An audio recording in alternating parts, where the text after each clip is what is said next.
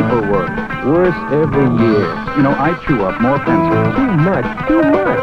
There's gotta be an answer.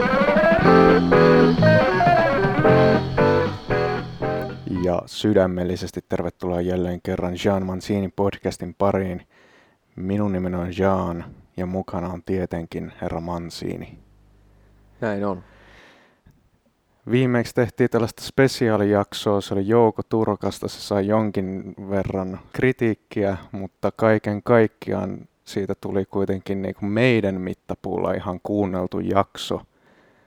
Tänään ollaan jälleen kerran spesiaalien parissa ja jälleen kerran tällainen mielipiteitä jakava henkilö ollaan valittu tähän aiheeksi.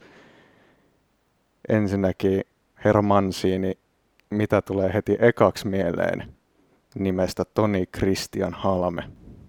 No en tiedä, voiko sitä niinku silleen sanoa jollakin yhteen lauseeseen, mutta siis niinku, kyllä niinku lapsuudesta tuttu ja, ja niinku, muistaa kuitenkin periaatteessa jotenkin nousun ja sen nousun sinne ihan huipulle lakipisteeseen myös sit sen matala lennon. Ja muistan itse asiassa senkin, kun Halmes sitten uutisoitiin, että hän on siirtynyt ajasta ikuisuuteen, niin olin tota, Intissä ja tota, seuraavana päivänä oli määrä tulla uusien alokkaiden. Mä olin siis tota, ali, ali kessu silloin. Itse asiassa tota, en ollut siinä, siihen aikaan en ollut pari vuotta niin Halmeen toilailuja silleen seurannut, koska ne oli vähän surullisia jo siinä kohtaa ne pari, kolme, neljä viimeistä vuotta. Niin tota, mutta kuitenkin sanoin sille valvojalle, että ota jengi koolle ja ilmoita suruutinen ja Kimi teki sen.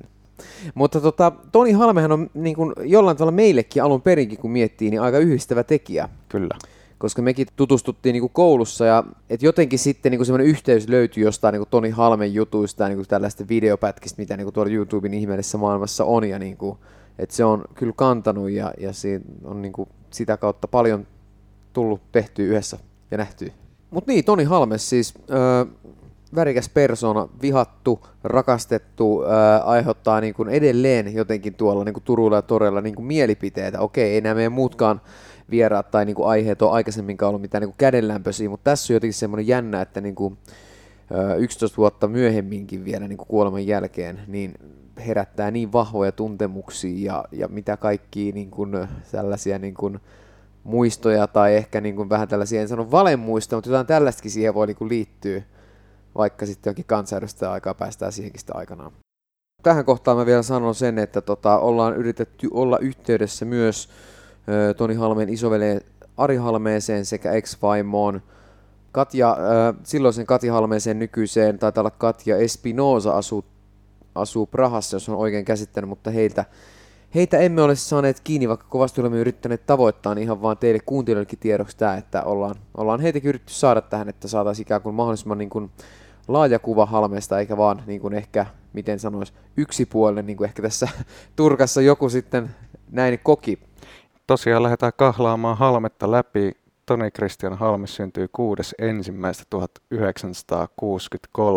ja hänen omien sanoisen mukaan hänen ensimmäiset muistot on Lauttasaaresta. Hänen äitinsä oli ruotsinkielinen ja, ja isä lähti Tonin mukaan, kun Toni oli puolivuotias, niin lätkimään, eli isä ei ollut sen jälkeen tekemisissä tämän perheen kanssa. Joo, tämä on ihan mitä Halme aina usein kaikissa haastatteluissa niin kuin antoi ymmärtää, että sieltä niin kuin lapsuuden niin kuin syntymästä lähtien on niin kuin ikään kuin kokenut olleensa vähän niin kuin vastaan kaikkia muita ja just että tullut hylätyksi.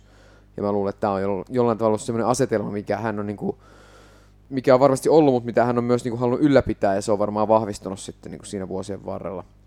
Vaikkakin se on kiisteltyä kyllä, että missä vaiheessa hänen isänsä oikeasti lähti siitä niin kuin perheen elämästä ja miten se tapahtui, koska Tonin omin sanoin hän katosi kioskireissulle, mutta tätä, tätä ollaan ilmeisesti tarkasteltu myöhemmin sitten vielä uudestaan, että näin se ei kuitenkaan mennyt, vaan siinä oli ihan perusavioero mm, taustalla. Mm, mm. Hän asui siis äitinsä kanssa Lauttasaaressa onnellisten saari, niin kuin sitä jotkut vallan sanovat. Ja perheeseen kuului myös isoveli Ari Halme, joka, joka tota, oli sitten Tonille läpi elämän ja etenkin lapsuudessa niin tämmöinen niin kuin idoli. Kyllä, ja jonkinnäköinen isähahmo myöskin. Varmasti. Mutta tuossa Toni Halmen ensimmäisessä elämänkertakirjassa Jumala armahtaa minä en oli tällainen lainaus Toni Halmen lapsuudesta, että mun lapsuus niin pitkältä ajalta kun mä muistan oli suoraan sanoen pelkkää helvettiä. Mun koti oli sellainen paikka, että jos olisin voinut nukkua jossain muualla, niin mä olisin nukkunut jossain muualla. Tätä problematiikkaahan sitten myöhemmin tuli helpottamaan kuitenkin urheilu, mistä Halme on myöskin kertonut, että urheilun kautta hän sitten niin kuin periaatteessa pääsi purkamaan sitä turhautumistaan ja myöskin löysi jonkinnäköisen tällaisen niin kuin tarkoituksen ja tehtävän itselleen. Joo, ja siis se turhautuminen on varmaan tullut siitä, että ilmeisesti perhe oli aika, aika köyhä ja äiti ainakin Tonin mukaan oli hyvin alkoholiin menevä. Ja että oli, oli miesystävät vaihtu äidillä paljon ja, ja oli myös väkivaltaisia sitten miesystäviä, enkä tiedä, en tiedä oliko koskaan sitten ikään kuin isäpuolia, ehkä jollain tavalla kuitenkin sitten, ja tota, just että, että oli köyhyyttä ja varmaan se suomenruotsalaisuuskin oli sitten, en tiedä oliko sitten tämmöinen köyhä suomenruotsalainen vielä niin kuin jotenkin sopivampi kohde tulla kiusatuksi, mutta ainakin Tonien näiden haastattelujen mukaan, mitä on katsonut, niin se kiusaaminen on ollut hyvinkin rankkaa silloin lapsena, ja se on varmaan tehnyt sitten niin kuin entisestään tällaisen, niin kuin, että haluaa näyttää ikään kuin kaikille.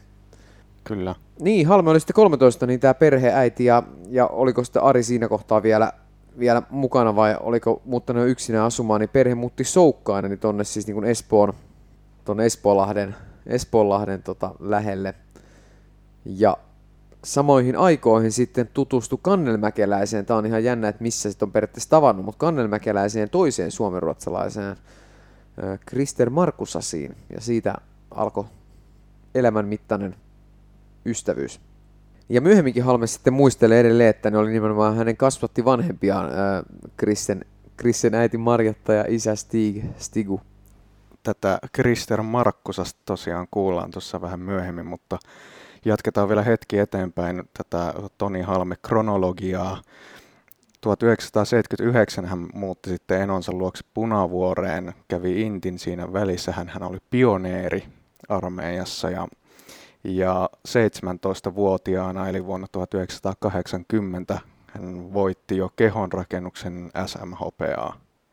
Eli siinä vaiheessa se puntti Kärpänen oli jo siinä, siinäkin määrin puraissu, että pääsi noinkin hienoihin saavutuksiin nuori, nuori mies. Mutta niin, hän teki siis kaikenlaisia pätkätöitä sitten, niin kuin, kun asui omillaan, omillaan ja tota, se oli aika, aika tota, laajaa, se, laajaa se, mitä kaikkea teki. Eli siihen mahtui tämä, että oli Strömbergin tehtaassa, oli konepajakoulussa, sitten siihen mahtui myös kaikkea muuta, että oli paljon niin kuin, pikkolohommia, järjestysmiehen hommia, useimmissa eri paikoissa, Haraldsissa, Happy Dayssä – Cafe Mariassa, Töölön, Mestergrovilla ja varmaan tämä Hesperia yökerho on se kaikkein legendaarisin ja Vaakuna Skybar myös, eli se on toi nykyinen ö, Sokos Hotel Vaakuna. Sitten ollut kalakauppiana ja liikunnanopettajanakin yläasteella toi Töölössä ja mun kanssa ala-asteella. En tiedä sitten, että onko ne ollut tällaisia niin viikonpätkiä vai niin pidempiäkin, mutta tota, mut niin, mä luulen, että ne on ollut sellaisia, etenkin noin niin pokena ovella oleminen, että siinä on niin kuin saanut kuunnella länkytystä, että siinä on saanut niin kuin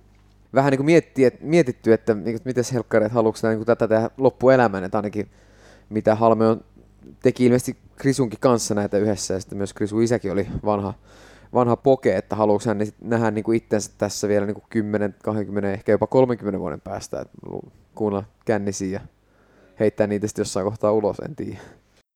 Niinpä, ja siitä hän, myös muisti muistuttaa aina, että Suomessa kuuli sen kysymyksen, kuka sä luulet olevas.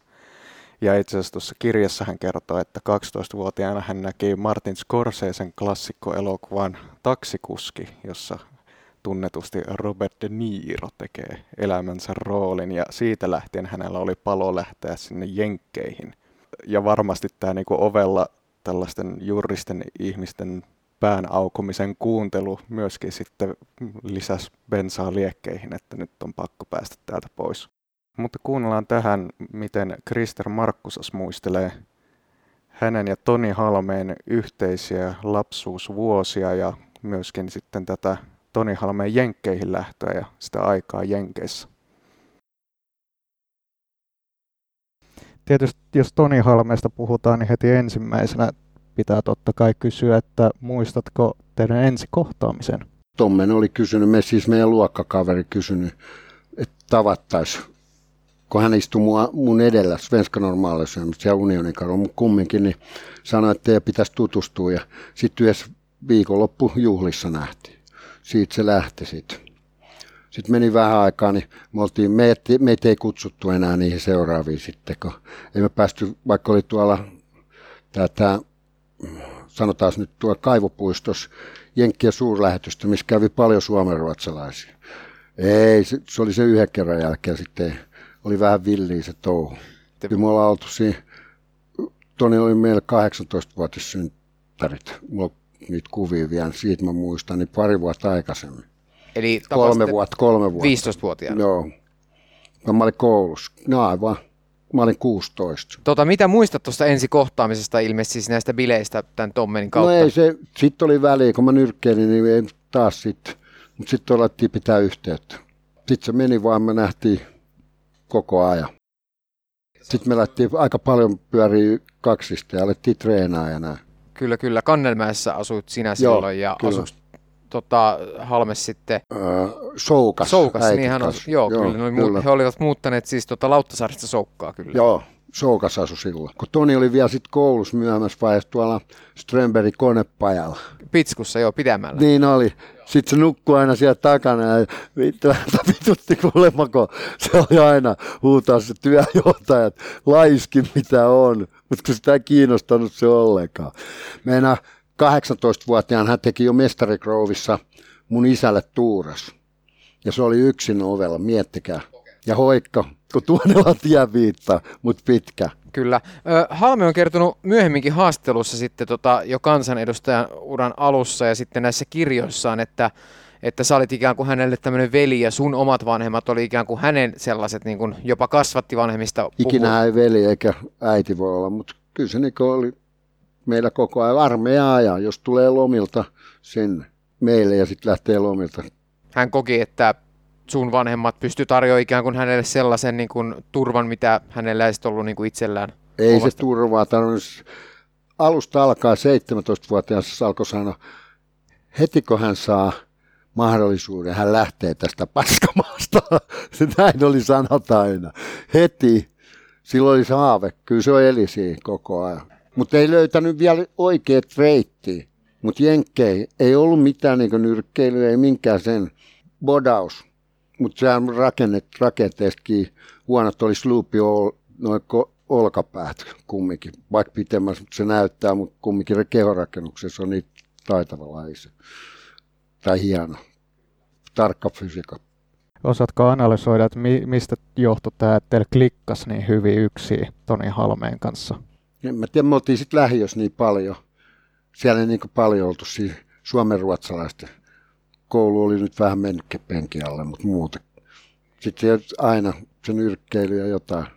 Mutta oliko siinä jotenkin silleen, että te olitte vähän niin kuin ikään kuin te kaksi vastaan muut, kaksi suomenruotsalaista, jotka oli joutunut varmaan koken, kokenut lapsena kiusaamista, niin halusitte vähän niin kuin Muistakaa, näyttää takaisin. ensimmäisen kerran mä olin ravintolassa muuten, niin 18-vuotiaana. Join silloin ensimmäisen kerran. Niin me alettiin pitää sitten, ei me jääty enää kannelmäkeen. Sitten Tonikin oli ollut jo siellä Portsalla, niin me mentiin niin kuin laajentaa sitä skaalaa, niin kuin sanottu. Mitä me siellä bubissa, sitten joka perjantai joku tulee siihen myrskyyn jälkeen ja sitä ja itkuu, kun pitäisi niinku, sitä oli 18, sitten se lähti siitä. Halus mennä isompiin paikkoihin nähdä enemmän.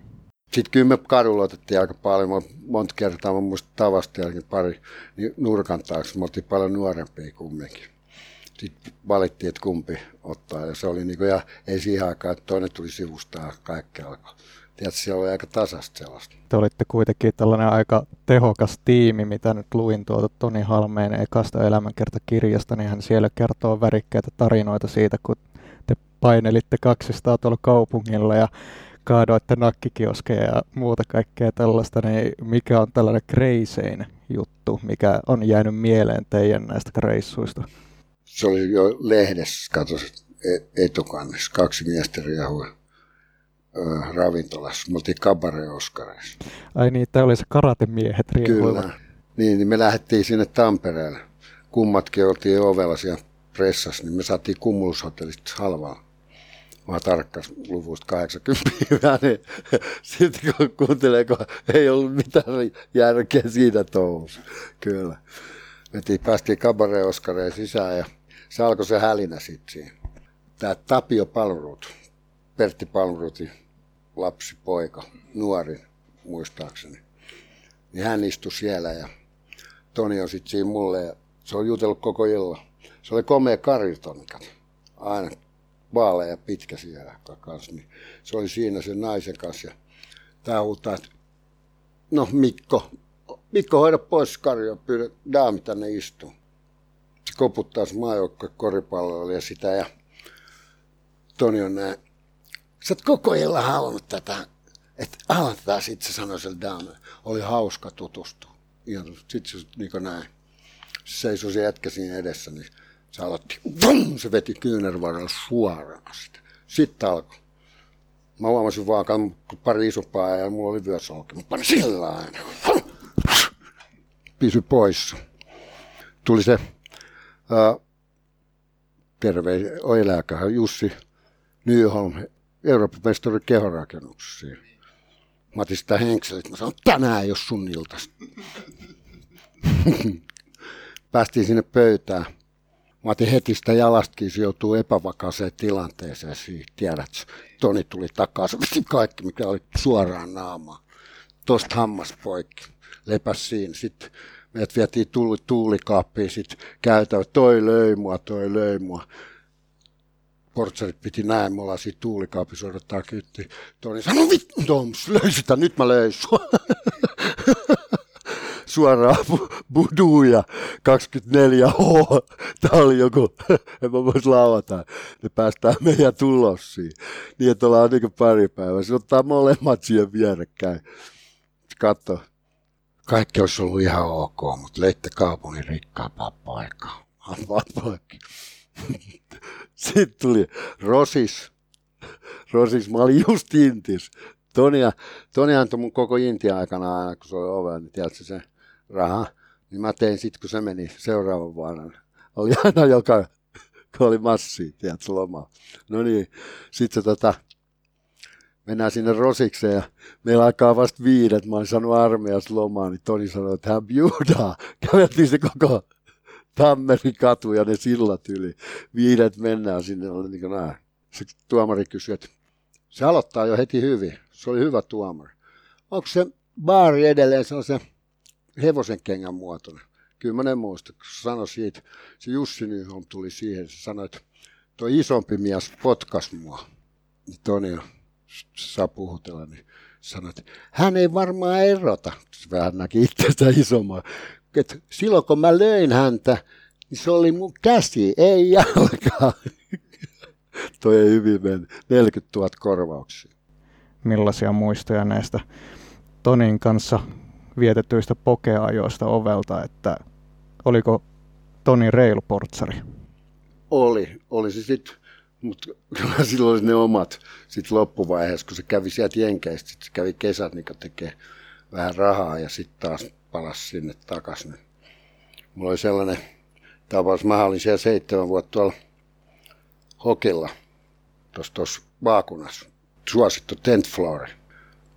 Meillä oli johtaja, ravintola päälle, eikö johtaja, ravintolan johtaja oli ne kaikki ne. Niin oli yksi Riku ja mä sanoin, että mulla olisi ollut tuureja nyt kesäksi. Se tuli sitten sinne ja se oli alaovella. Se oli varmaan toka ilta. Kato yhden jälkeen, siihen aikaan oli kahteen asti. Se on postitalo siellä toisella puolella. Nyt tiedät, Tent Floor oli siellä. Silloin se oli suosittu, se oli katkaravupöydät ja sitten tota, esiintyjiä, Karen Barnes esimerkiksi, mutta kumminkin, niin se tulee kymmentä yli se rikku jostain juhlista ja sitten daamin kanssa. Se koko ajan, sitten se laittaa sitä oven, oven väliin, että sanoo, että on ravintolapää, ei yritä nyt ymmärretä. Se ja se, se antaa se käyntikortin, niin Toni on siinä ja repii sen ja sanoo, että onhan niitä nähty ja vetää, no, eikä lue kato sitä. Ei kato. Sitten jos sä ymmärrätte nyt tää. tilanteen. Se kävelee vaakunnan ovesta sisään ja nämä on pokkaa jo. Siinä Akali ja ne pokkaa melkein. Niin tää tulee olla vähän kunnolla. Niin se menee ylös ja apina saa lähteä. Yksi niistä tapauksista. No miten sitten, kun teillä puntti kärpänen puras, niin millainen tämä tilanne oli silleen, että päätittekö te ihan vaan, että nyt aletaan ihan tosissaan podaamaan? Ja mulla oli himassa ne puntit jo muuten otettu. Vaikka mulla oli niin vanha-aikaisia vielä noin, että kun noin noi, noi opetukset oli tee punttia paljon, mutta kyllä mäkin tajusin. Sitten Toni alkoi siitä. Sitten kumminkin enemmän ja enemmän. Kyllä sitä enemmän purassa. Se ehti kumminkin mä meni intit ja noin, mutta kyllä mä sielläkin kävin kanssa. Ja se, se treenasi koko ajan. Silloin se muuten kilpaili. Tota, niin, Halmehan puhuu siis ilmeisesti aina tästä, että hän, hän haluaa lähteä niin kuin Jenkkeihin ja Venice Beachille ja nähdä tämän Gold Gymin ja siellä niin kuin nostella äh, Schwarzeneggerin tota, jalanjäljissä rautoja. Niin oliko se niin, että hän lähti ekan kerran niin kuin yksin ja sä jäit tänne? Se oli tota, lähti Ilkka Kinnusen kanssa, mikä vetää näitä Finnish, eikö World Grand Prix, näitä voimamieskisoja Joensuussa. Joensuusta kotoisin, niin Ilkka oli ollut vaihto-oppilana tuo, olisi Milwaukee ja sitten tota, Toni sanoi, että kun ne lähtee sen ajaa nykistä, ellei, siitä sai vielä rahaa, kun ajoi sen auto. Sai joku viikko, mä en muista paljon siinä, vielä, että ne ehti olla viisi päivää siellä Milwaukeeissa vähän aikaa, eikö pari päivää, joo. Ja sitten meni ellei, Ilkan kanssa lähti eka. Joo, sitten se jäi ja jäi ja oli monta vuotta, oli sekin kova. Mä muutin 89, silloin oli niinku jo vähän vuokrat, kun oli 1200, silloin oli two bedroom ja toi alakerta, mutta ka- kahdet vessat ja silloin 89, koko sen vuoden mä olin siellä. Niin kuinka pitkään Halme oli sitten ollut jo siellä, vuoden vai Olisi ollut joku kolme vuotta varmaan jo enemmänkin. Oliko sullakin sitä alun perin tarkoitus, että säkin meet sinne jäädäksesi vai vaan kääntymässä? Ei ollut ollenkaan tarkoitus lähteäkään. Ja, mutta sitten mä sain väli, sen sattuvaa aikaa, että mä sain virkavapaat sieltä vaakunasta ja niin mä ajattelin, että mä testaan sen. Lähtiin Pian kanssa sinne. Ja hän asui silloin ton Niina Söderlingin kanssa. Oli Suomen mestari kehorakennuksessa kyllä. Kyllä, kyllä. Ja Halme siinä vaiheessa jo oliko tässä WWF vai? Ei mitään ollut silloin ei ollut mitään. Silloin kun mä lähdin sieltä sitten pois, niin me oltiin oltu jo muutama kerran. Nähtiin esimerkiksi Toni Alamo, Preacher. Mä muistan ikuisesti sen nyt varsinkin, kun mä tiedän, että se on sitten child abuse ja noin. Ja se auttoi kyllä Toni niin näkee tuon painijuttuun siinä vähän alkuun. Se oli erikoisäijä kanssa. Et silloin mä muistan, kun mä lähdin, niin katso, silloin oli se, niin vielä tapasin, että Toni alkoi niinku treenaa sitä vapaa painia. Et se oli niinku ainoa tie. Mä otin sanan vuodet treenattu, mutta mä, mä asuin, tuli vähän erimielisyys, niin mä muutin pois vielä ne kaksi muuta kuukautta sitten. Sitten kun meillä oli ne koirat, niin niistä. Ja sitten taloudessa oli yksi, mikä ei treenannut. Mulla, mulla tyttöystävä ei tykännyt siitä ja sitten kun se nainen treenasi, piti elää niin niiden sääntöjen mukaan, mutta mä en sanonut aina, että kaikki tekee ihan oma, vaikka tekisi mitään, niin siitä tuli vähän meidän kränää, mutta ei me Tonin kanssa sellainen, pakko. Niin mitä, teikö sä sitten ovihommia kanssa siellä Losissa ollessa sen vuoden verran? En mä ovihommia ollut ollenkaan. Okay. En, en. En mä tehnyt niitä vartijahommia. Mä tein sen loppuun, kun mä lähdin pois siitä sit. Niin pari kuukautta niitä. Sitten mä olin, Toni oli Floridassa taas Cheap Trickin kanssa, kun silloin oli niitä rundeja aika paljon. Sitten mä pidin vähän leediä ja no siinä kirjoittaa, kun se tuli jenkkeihin, että sitä ei työehtejäkään kiinnostanut. Mutta mulla oli muut hommat tosiasiassa vähän aikaa. Niin, et, niin, niin mä en ehtinyt siihen. Mutta heti ekana mä menin niihin vartijahommiin. Että kyllä mä, mä olin niissäkin. Mitä vartija tarkoitus? Niin henkivartija vai siis joku tällaisen? No niin... niissä kanssa. Mutta siis ihan työnä mä tein 10 hei, dollaria tunti. Siis taloissa, missä on kondo 20 kerroksen, meitä on kolme neljä siinä aulassa. Sä et pääse ylös, jos ei ole nimeä. Sitten jos ei tarvi soittaa, niin sä et soitakaan eikä mitään. Sitten jos on jotain hajalla jossain, niin ehkä sun pitää mennä jo katsoa. Siinä mulla tuli mulla ongelma. Mä en ollut niin paljon, olimme Englannissakin ollut jo vähän, ja, mutta noin. Niin mä en muista, katsoa, niitä kaikki osia. Esimerkiksi autossa, jossa on tiedätkö, niin et sä voi. Ja sitten on Meksikaano, kun meitä halpaamassa tää duuna, se käy ymmärrä. Sitten mä vaihtanut sen toisen. tiedätkö, se, on paha, se oli paha mulle. Mutta kumminkin. Niin niissä. Toni oli niin kuin sellainen chiefi. Kova se oli treena. Se oli uskomaton kanssa. Kyllä se, siinä tarvii haluja olla. Aina mikä laji vaan elämässä. Se oli kova treenaa. Ei tonne ilmatteeksi päästä, te tiedätte se, se nukkuu autossa kanssa. Ei ne ole mitään satuja, kyllä mä uskon. Tai tiedän se. Mä tiedän, että siellä oli niin kuin silloinkin, niin olisi lähellä ollut. Monet kerrat. Että se on ihan eri, jos noit tuo bubissa puhuu, että se ei pystynyt siihen, ei pystynyt siihen. Yksi esimerkiksi siinä painissa. Sitä ei niin tavallinen ihminen voi tajuta, että jos sä meet, kun ne kehäköydet on tähän asti. Miettikää tähän asti, valehtelemat ne. Ja sulla, kun Toni oli tuolla Tokios, mulla on jossain se video, kun mä sain sen vielä, niin 78 000 katsojaa. Mm. Niin sä te, menet tekee Xn. Se hyppää, kun se paino 168, se kiipeää sinne ylimmälle. Sitten se menee sinne tasapainoksi sinne. Sitten toinen makaa siellä jengi huutaa ja sun pitää osua oikein. Sä hyppäät ja sä vedät sen äksän siihen. Mutta sitten jos laskeudut, uskaltaisit sä olla siinä, siellä möykky tulee näin, niin tosta yli, niin se ottaa tuon, että se kumottaa tuon kanveesiin, mutta niitä sattuu niitä ohimissejä. Miettikää, kun on näin ja Herman, ka- kaikkea tulee, niin sillä katkes, sillä katkes siinä ekalla viikolla, se ei voinut olla olla tota veksiitäkään. Vuokrarahat kaikki. Sillä oli siitä kumminkin hoidettava, niin se menee ja varan paskaksi. Siinä alkoi se lääkkeiden väärinkäyttö. Siinä alkoi se. Se oli pakko hoitaa. Mutta sitten harjoiteltiin se toinen puoli. Ei vielä mitään. Kolme viikkoa myöhemmin se meni. ja ura vaan menee. Se lähti sieltä pois kättä päälle. Hulk Hoganin kanssa neuvottelut. Borgau tulemas. Menee himaa. Jake jotain nappikauppaa, kun sillä oli talohoitana yksi vanha bikeri. Uudelleen uskoa tullut ja oli vaan kehorakennuksesta kiinnostunut, mutta oli kumminkin jotain, niin kytät painaa, kun samana päivänä kun tulee kotiin, niin hyppää DEA ovesta sisään. Miettikää. Tämä totta. Samana yön se on ollut kuukauden Tokios. Niin voisi tietää sen, mutta kun se tuli sinne, pamahtaa ovesta sisään. No eihän siinä mitään ollut. Tulee sinne. Mutta aseet, aina kun niin, se oli nuoresta lähtien niiden kanssa, sen kautta. Aina piti olla jotain tai leikkiä niiden kanssa.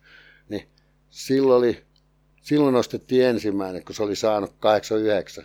Se ei maksanut paljon se nätti ase, just niin kuin musta pumppuhaulikko. Mä en niin muuten koske, mutta kumminkin, että se, oli, se osti silloin, kun mä, mä lähdin. Niin kaikki, oli, kaikki olisi ollut hyvin, jos se safety olisi ollut on. Kymmenen asetta jokaisessa safety off. Kymmenen vuotta tiedät, että valitse siitä asetta kohde. Mm. Sitten se lyötiin LA County Jailiin, joutuu sinne Shark Tankiin. Siellä on niinku 300 on parhaimmillaan, jos katsotte vaikka YouTubesta, niin 300 vankia. 250 on mustaa. Sitten on kourallinen Arjan Brothers. Sitten Puerto Rico, kaikki. Pelottava paikka, pelottava paikka mä voin sanoa.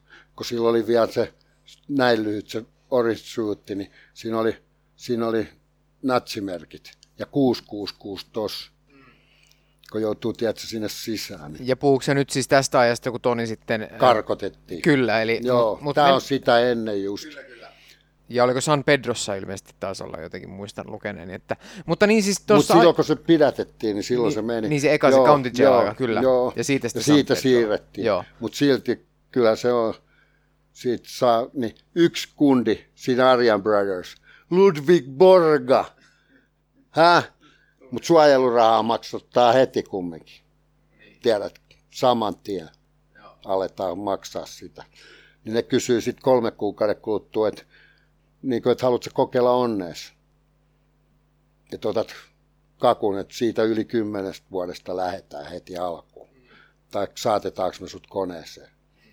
Käsiraudoissa vei. Mielellään koti. Kiitos. Ja aiemmin puhuit tuosta Ludwig Borgasta, eli siis tää siinäkin, vaikka ikään kuin kaikki on sovittu ja se on niinku showpaini, niin siltikin siinä on aika tarkkaa, että jos tuleekin sovitusti hurjaa, jos huonosti ymmärtää. alas, niin Kato, sitä pitää ihmetellä. Tiedätkö, sitä kysyä pitää aika hurja pää olla. Ei ketään tavallinen kahtee, vaikka olisi harjoitellut. Kyllä. kyllä en mä tiedä, miten nämä nykyään nämä suomalaisetkin tekee, mutta kyllä kun mä oon katsonut, niin kyllä se on niin joku lastentarhan hyppy siitä, siitä mitä, kun mä oon nähnyt sen kumminkin, mä olin silloin alussa, hän ennen kuin mä lähdin, niin se, se Toni Almo, niin se vei, mä näin itsekin kanssa, mä olin niin kätteet, että on ton Hulk Hoganin. Tämä oli silloin ihan niitä, kun mä lähdin kerran, mä muistan vaan se ikuisesti, hänellä oli näin iso se pää, tiedätkö vaan jotenkin. Sama kuin Gene Simmonsin, niin se oli niin kuin, mä ihmettelin, mitä se bodyguardi, se Keith lähetti, mutta se sanoi, remember, his fortune maybe 250 million. Behave. Toni hoiti mulle ne kaikki duunit heti ekaksi tiellä. Se että ei olisi saanut noitakaan. Oli se kokemus. Mulle, en mä olisi uskonut, niin me lähdetään heti sinne Cheap Trickikin kanssa. Mä oon Gary Busey seisoo vieressä. Silloin se oli jo tanssitytö kanssa. On näki ihan uskomattomia. Et Toni oli yksi hoitanut ne hommat kyllä. Siinä oli Krisun muistelmia ja niitä jatketaan vielä tuossa tuonempana, mutta otetaan tähän väliin lisää tätä meidän kahden keskistä lässytystä, eli tätä Toni Halmeen elämän kronologiaa. Hänhän tosiaan siis muutti Los Angelesiin Kaliforniaan. Ja henkivartijan hommissa hän tapasi myös tällaisen tyypin kuin Toni Novakin, joka esitteli Tonille sitten niin kuin showpainin. Ja Halme ei omien sanoinsa mukaan oikeastaan tiennyt tästä jalosta urheilulajista mitään aikaisemmin. Ja sitten Toni Novak ensimmäistä kertaa vei hänet katsomaan showpainia. Ja Halme jo siinä kuulemma mietti, että olisiko toi sellainen, mitä kannattaisi kokeilla. Äh, Halmehan lähti siitä sitten niin kuin aina Uuteen-Seelantiin ja siellä sitten tapasi niin kuin Japanin painiliiton hefejä, pomoja. Ja tota, Halmehan oli sitten seurannut neljä vuotta niin kuin Japanissa, mitä hän niin muisteli aina jälkeenpäin, jos häntä niin kuin periaatteessa sanottiin, että tuli Suomessa vaikka tunnetuksi tätä gladiaattorin kautta, että hän oli tehnyt uraa siellä niin kuin Japanissa neljä vuotta ja ollut siellä niin kuin, se oli suosittu myös Japanissa ja Japani tiedät kyllä, että on niin kuin, sillä tavalla iso maa väkiluvulta ja paljon rahaa ja etenkin siihen aikaan oli iso talousmahti ja edelleenkin totta kai. Ja jossain tämän Japanin kiertueen aikana myös äh, Toni Halme herätti täällä Suomessakin kiinnostusta, vaikka hän ei Suomessa vielä siis ollut mitenkään niin kuin koko kansan tuntema, mutta herätti kuitenkin täältä sellaisten kavereiden huomioon kuin Selinin ja Harliinin. Ja sitä kautta häntä pyydettiin sitten tähän Suomen gladiaattoreihin viikingiksi. Hän oli kaksi ensimmäistä kautta gladiaattoreissa, kolmannelle ei lähtenyt mukaan, koska painiliitto WWF, eli nykyinen VVE, eli siis suurin tällainen showpaini toimija maailmassa, alkoi hänestä kiinnostumaan myöskin. WWF, äh, nykyinen VVE, niin tota, et muistetaan, että hän on ollut tämä Ludwig Borgan hahmo, eli hänestä rakennettiin tämä, niinku, että Halme ikään kuin näytteli tällaista Ludwig Borgan hahmoa, että tähän Borgaan oli rakennettu, että tämä oli tämmöinen skandinaaveista tullut mies, joka tuli kostamaan Jenkeille, äh, koska hän rakastaa luontoa ja Jenkit on tuhonnut luonnon ja hän tulee nyt kostamaan tai jotenkin, että ja mun mielestä mä muistan lukenut, että hän oli niinku siellä jotenkin fanien niinku silmistäkin erityisen niin kuin vihattu hahmo. Ja sitten tämän painiuran aikana, koska se on ilmeisen rankkaa ollut, niin kuin Halmet tuossa kirjassaankin kertoo, niin hänelle sitten kehittyi jonkinnäköinen riippuvuus kaiken näköisistä pillereistä ja dropeista ja muista ihan vaan sen takia, että jaksaisi illasta iltaa vetää siellä painineliön sisällä tehdä näitä asioita ja sehän on kuitenkin, vaikka se nyt onkin tällaista tota, näyteltyä showta, niin kyllä siinä sattuu ja tapahtuu silti. Nehän on uskomattomia stuntteja kuitenkin, mitä ne painijat siellä kehässä tekee. Ja Halmehan itse muistelee sitten, jos tästä mennään, niin kuin, että miten tämä painiura niin kuin päättyi näin ja noin, ja sitten niin kuin siirtyi nyrkkeilyn pariin, että kun hänellä oli selkä paskana ja hän sitten niin kuin meni, kävi jossain tuolla Las Vegasissa Nevada-autiomaassa Caesar Palaceissa katsomassa, kun siellä otti nyrkkeilijät matsia toisistaan, hän niin kuin siitä sitten innostui, oli kännissä ilmeisesti uhonnut, että hän hakkaa niin kuin hän hakkaa noin kaverit vaikka niinku 30 sekuntia koska vaan. Ja mitä hän niinku itse tämän muistelee, on muisteltu haastattelussa taisi olla kirjassakin, että siellä hänen taustallaan joku niinku, takana istui joku manageri, joka oli kuunnellut tarpeista Halmeen kännissä länkytystä ja sitten niin kuin Halmes sanoi, että vetänyt sitten povarista paperin, että jos oot noin väijä, niin tuu ottaa viikon päästä, hänellä on madji tuolla, niin ja Halme oli sitä, että no, että hän allekirjoittaa tän ja omien sanojen mukaan vasta seuraavana päivänä sitten vessa, vessassa Darra Darra Peillä katsonut, että mikä paperi täällä, että takapuoli pyyhkii vai mikä tämä asia oli, se sopimuspaperi, minkä oli edellisenä iltana sitten kännissä uhotessa allekirjoittanut. En tiedä mikä tässä on totuus, mutta ainakin tulee hyvät mielikuvat joka tapauksessa. Kyllä, mutta tämä johti tosiaan siihen, että 95 Toni Halme, entinen showpainija, otti ensimmäisen nyrkkeilymatsinsa Las Vegasissa ja Halme voitti sen tyrmäyksellä ensimmäisessä erässä. Otetaanko tähän väliin seuraava haastattelupätkä kuunnellaan suomalaista katupoikaa, jota ollaan aikaisemminkin tässä ohjelmassa haastateltu. Rööperin katupoika, lestinheittäjä ja myöskin nyrkkeilypromoottori eli Tom Sjöberi. Milloin tapasit Toni Halmen ensimmäisen kerran? No katso, mä en muista tarkkaan, koska mä tapasin hänet, mutta sen mun nuoruuden kaveri Stigge Markusas oli mun frendi ja sillä oli poika nimeltä Krisse. Ja Krisse ja Tomi oli, Toni oli ihan sieltä nappulassa saakka. Mä muistan, kun ne juokseli täällä kovaa, niin se huuteli kaiken maailman ihmiselle. Ja vähän gangsterinappulot oli. Ja No ja mä, tiesin kuka ne oli, mutta en mä tuntenut, kun ikäero oli niin paljon. Mutta sitten kun me tuli 70-luvun lopulla, tuli, haettiin sieltä Singaporesta näitä VHS-kasetteja tehtiin, niin siellä oli, meillä on leffat, kun tuli, meillä on ennen Bondin täällä hyllyllä, ennen kuin ne tuli Rexeen ensi ilta, kun me kopioitiin ne siellä, niin kundit alkoi käymään sitten täällä näin 12, 13, 14-vuotiaana. Silloin mä opin niin tuntee sitten nämä pojat.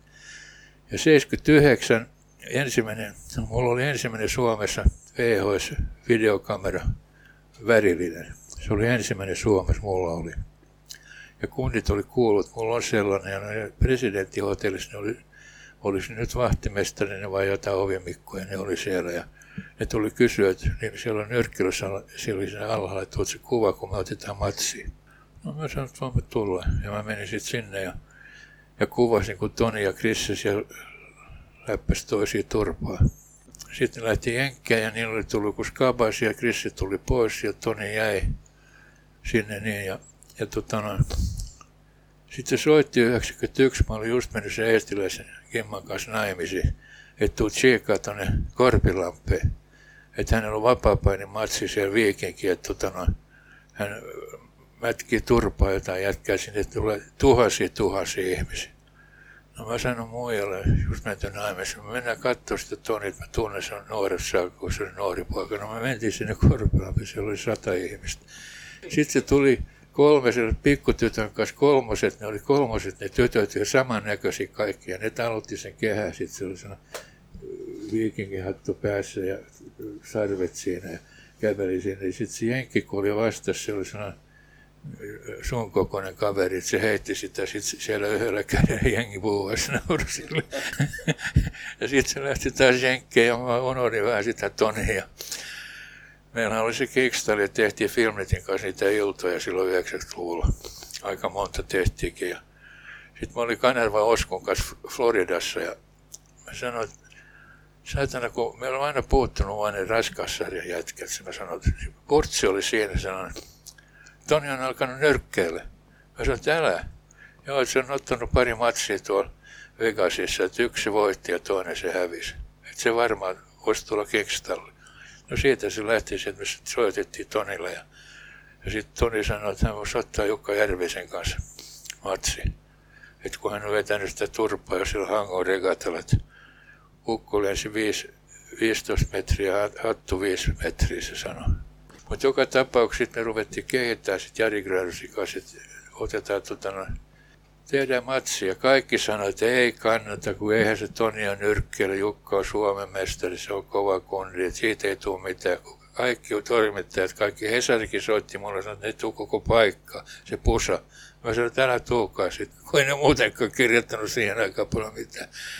No, pantiin sitten Meillä oli sellainen kuin Hokkasen Kari, helvetin fiksu kundi hoiti meidän mainosjutut. Se sai tällaisen julisten Halmesta ja, ja, ja Järvisen leffateatteri, kaikki koko kesän pyöri. Still-kuva siihen aikaan oli, se tuli leffa, nuoriso näki sen, katsoi sitten aina, kun ennen kuin leffa alkoi, niin se tuli Toni ja, ja Halmet syksyllä kova matsi.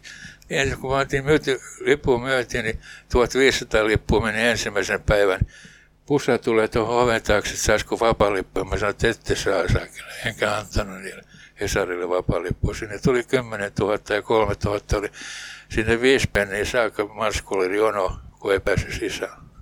Että 10 000 plus 3 000, jos ne olisi mahtunut sisään, olisi ollut 13 000, mutta 10 000 lippua. Brakkarit pani poikki, kun sanoi, että ei enää yhtään sisään. Niin Toni Halmihan taisi tuossa elämäkerrassa sanoa, että kun hän oli ollut tässä vapaa-painissa ja sitten sen jälkeen, kun hän oli mennyt nyrkkeelle pari matsia sen jälkeen, mitä niin kun katseita hän oli saanut nyrkeilystä, niin hän jotenkin antoi ymmärtää, että oli vaikea lähteä enää takaisin niin laittaa speedot ja alkaa mennä pelleille. Eli... Ei, kun ei se pystynyt, kato, sillä meni selkä. Niin. Ei se olisi pystynyt enää se vapaa-paine loppu sen, kun sen selkä ei enää kestänyt. No mitä silloin, kun otit ensimmäistä kertaa Toni yhteyttä, että olisiko valmis ottamaan matsia täällä Suomessa Kingstalle, niin mitä Toni otti sen ehdotuksen? Otti, otti hyvin sen takia, että Jarihan oli kuullut siihen samaan jengi, samaan ikäluokkaan. Se Krisse Markus ja Jari Grönus oli pyörinyt nuorena niiden kanssa. Että se oli niin kuin, Jari tulisi hyvin se Toni. Niin. Eli Jari oli myös vähän niin kuin sisäänheittäjänä siinä. No kyllä tavalla, joo. Kyllä. Enemmän Jari oli sen kanssa yhteys kuin minä.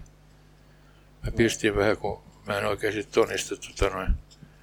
se oli vähän sellainen, se oli muuttunut niin paljon, että ylimielinen, että mä huomasin, että hänen elämässä on vaan Toni Halme. Mutta Toni kehittyi kyllä, se otti se Aaron Barkleyn kanssa helvetin hyvä matsi ja kaikki sanoivat, että ei se pärjää sillä, että 12 erää Toni ei silloin kuntokaan. Jumalauta. Toni voitti, kato pistellä ihan rehellisesti ja kesti 12 erää. Se oli, se oli sen paras matsi. Mikä näistä on kaikkein legendaarisin matsi näistä useista illoista, missä Toni sulle otteli? Oliko no, se, se oli... ensimmäinen Järvinen kohta? Joo, no se ilman muuta se. Se loppui aika nopeasti, hän diskattiin sitten. Kolmas eräs, joo. No ihan oikein, kato Tonihan, ei, Toni, ei se, ensiksi ei ollut kunnossa ja sitten sille ei ollut minkäänlaista nyrkkeilytekniikkaa, sehän rupesi puskea päällä. Se oli pakko keskeyttää. Mutta se meni takaisin. Se lähti ja se ei puhunut meille mitään, se häipyi vaan. Ja mä ajattelin, että sinne meni. No sitten meni niin kuin, se talvi meni sitten, ja keväällä se soitti jossain, se soitti mulle itse asiassa. Seba, homma se apina kehä. Uusinta ottelu syksyllä. Mä sanoin, no kyllä, miksi sitten soitettiin, ties Jukkalle. Jukka sanoi, totta kai, ettei siinä mitään. Ja se oli joku japanilainen valmentaja, kun oli mukana, kun siihen aikaan, kun se oli se vapaa niin oli, sehän oli Japanissa paljon, se oli aika suosittu. Ja tota, ne oli istunut tunnin joka päivä ja suggestoinut. Ensimmäinen erä ja tyrmäys, ensimmäinen erä ja tyrmäys suggestoi tietysti sen koko talven, se koko kevänä. Ja kun jätkä tuli tänne, se käveli tuonne, meillä oli veikkaus siihen aika ikävä, kyllä se loppui sen matsin jälkeen, mutta silloin meillä oli vielä nyrkkeilyssä veikkaus. Saatiin pienet fyfet siitä. Niin Toni meni tuonne veikkaustoimistoille 50 000 markkaa itsensä päälle, tyrmäys ensimmäisen erään. And he did it. Jukkanen ei ole hävinnyt koskaan Tonille sen verran parempi nyrkkelys. Mutta kun se ihan tarjosi, sehän teki näin. Toni kattelee ja sitten se veti kuule alakoukon suoraan Jukan leukaan ja sitten se pääsi paukuttaa lisää niitä. Kuinka monta tottelu Toni otti Kingstallilla? No mä en muista toista kymmentä kyllä. mä en muista kaikki, mutta siinä kävi sitten sillä tavalla, että Toni, se erkantui meiltä. Ja sitten se meni sinne Tanskaan se luuli, että se pääsee Tysonin tota, no, esiottelu. Tysonin ottelu oli ja Tysonin ottelun jälkeen niin oli Tonin matsi iso mustaa miestä vasta. Se musta mies leipoi sitä niin turpaa, että se istui lentokoneessa pullo tässä rantana, niin kertoi, veri valui koko ajan suoraan mehiläisen leikkauksen. Ja sen jälkeen Tonin ura kyllä oli ikävä kyllä. Luultavasti sitten se ei olisi enää pystynyt nyrkkään. Kuinka helppo oli Tonin kanssa esimerkiksi neuvotella? Ei ollut helppo ollenkaan. Se on tosi vaikea. Ja millä tavalla? No raha. Sehän on, koska sä luulet, että se on niin helvetin arvokas, se on hänestä kiinni koko homma. Ja niin kuin se kyllä ikävä kyllä oli, ne suuret joukot tuli Toni katsomaan. Mikä, mitä sä niin luulet, että mikä siinä Tonissa kiehto nimenomaan kaikkia näitä ihmismassoja? Oliko se just se huulen heittäjä? No se osasi sen, osasi heti alusta saakka. Mä muistan, kun se nuori, ennen Jukan eka matsi, niin oli, meillä oli se sali tuossa Uudenmaan, iso hieno sali olikin ja, ja unit oli valmentanut. Sitten sit tuli joku radiopimu, nuori pimu sit siihen ja kysyi, onko Toni täällä Saksan haastattelu? Joo, no kyllä se tulee kohta tänne kahville, meillä oli se kahvihuone siinä. Ja Toni tuli sitten siihen, niin se oli jo silloin, kato, kadut ei riittänyt, kun perkis oli niin leveä saatana. Että istattiin alle siihen ja sitten se Kimma rupesi kysyä sit siinä. Sitten se kysyi, mitä sä pidät Jukka Järvistä? Anna se mikrofoni tänne. Otti sen, pani sen tuohon hirveä pieru ja antoi sen takaisin. Tossa mitä mä ajattelin Järvisestä. Kimmo oli ihan punainen. Se, oli, se, se muuttui niin sellaiseksi härskiksi, mutta kuitenkin ne, ne alkoi syömään sen käsistä. Mä muistan vielä, kun meillä oli ilta Joensuussa, niin me pantiin pieni ilmoitus sinne, soitettiin sinne, oliko se Sokoshotelli vai mikä se on, Halme tulee sinne jakaa nimmari. Jumalauta, siellä oli kahden kilometrin jono, kun pikkunappulas saakka ja vanhat mummut, kaikki halusivat sen saakeli nimmari. Että siitä tuli sellainen imuusin tonis, että kaikki oli se Jumala armastaa, minä en kato ja kaikki tuli kirjat, kun meni hyvin ja sitten tuli stara.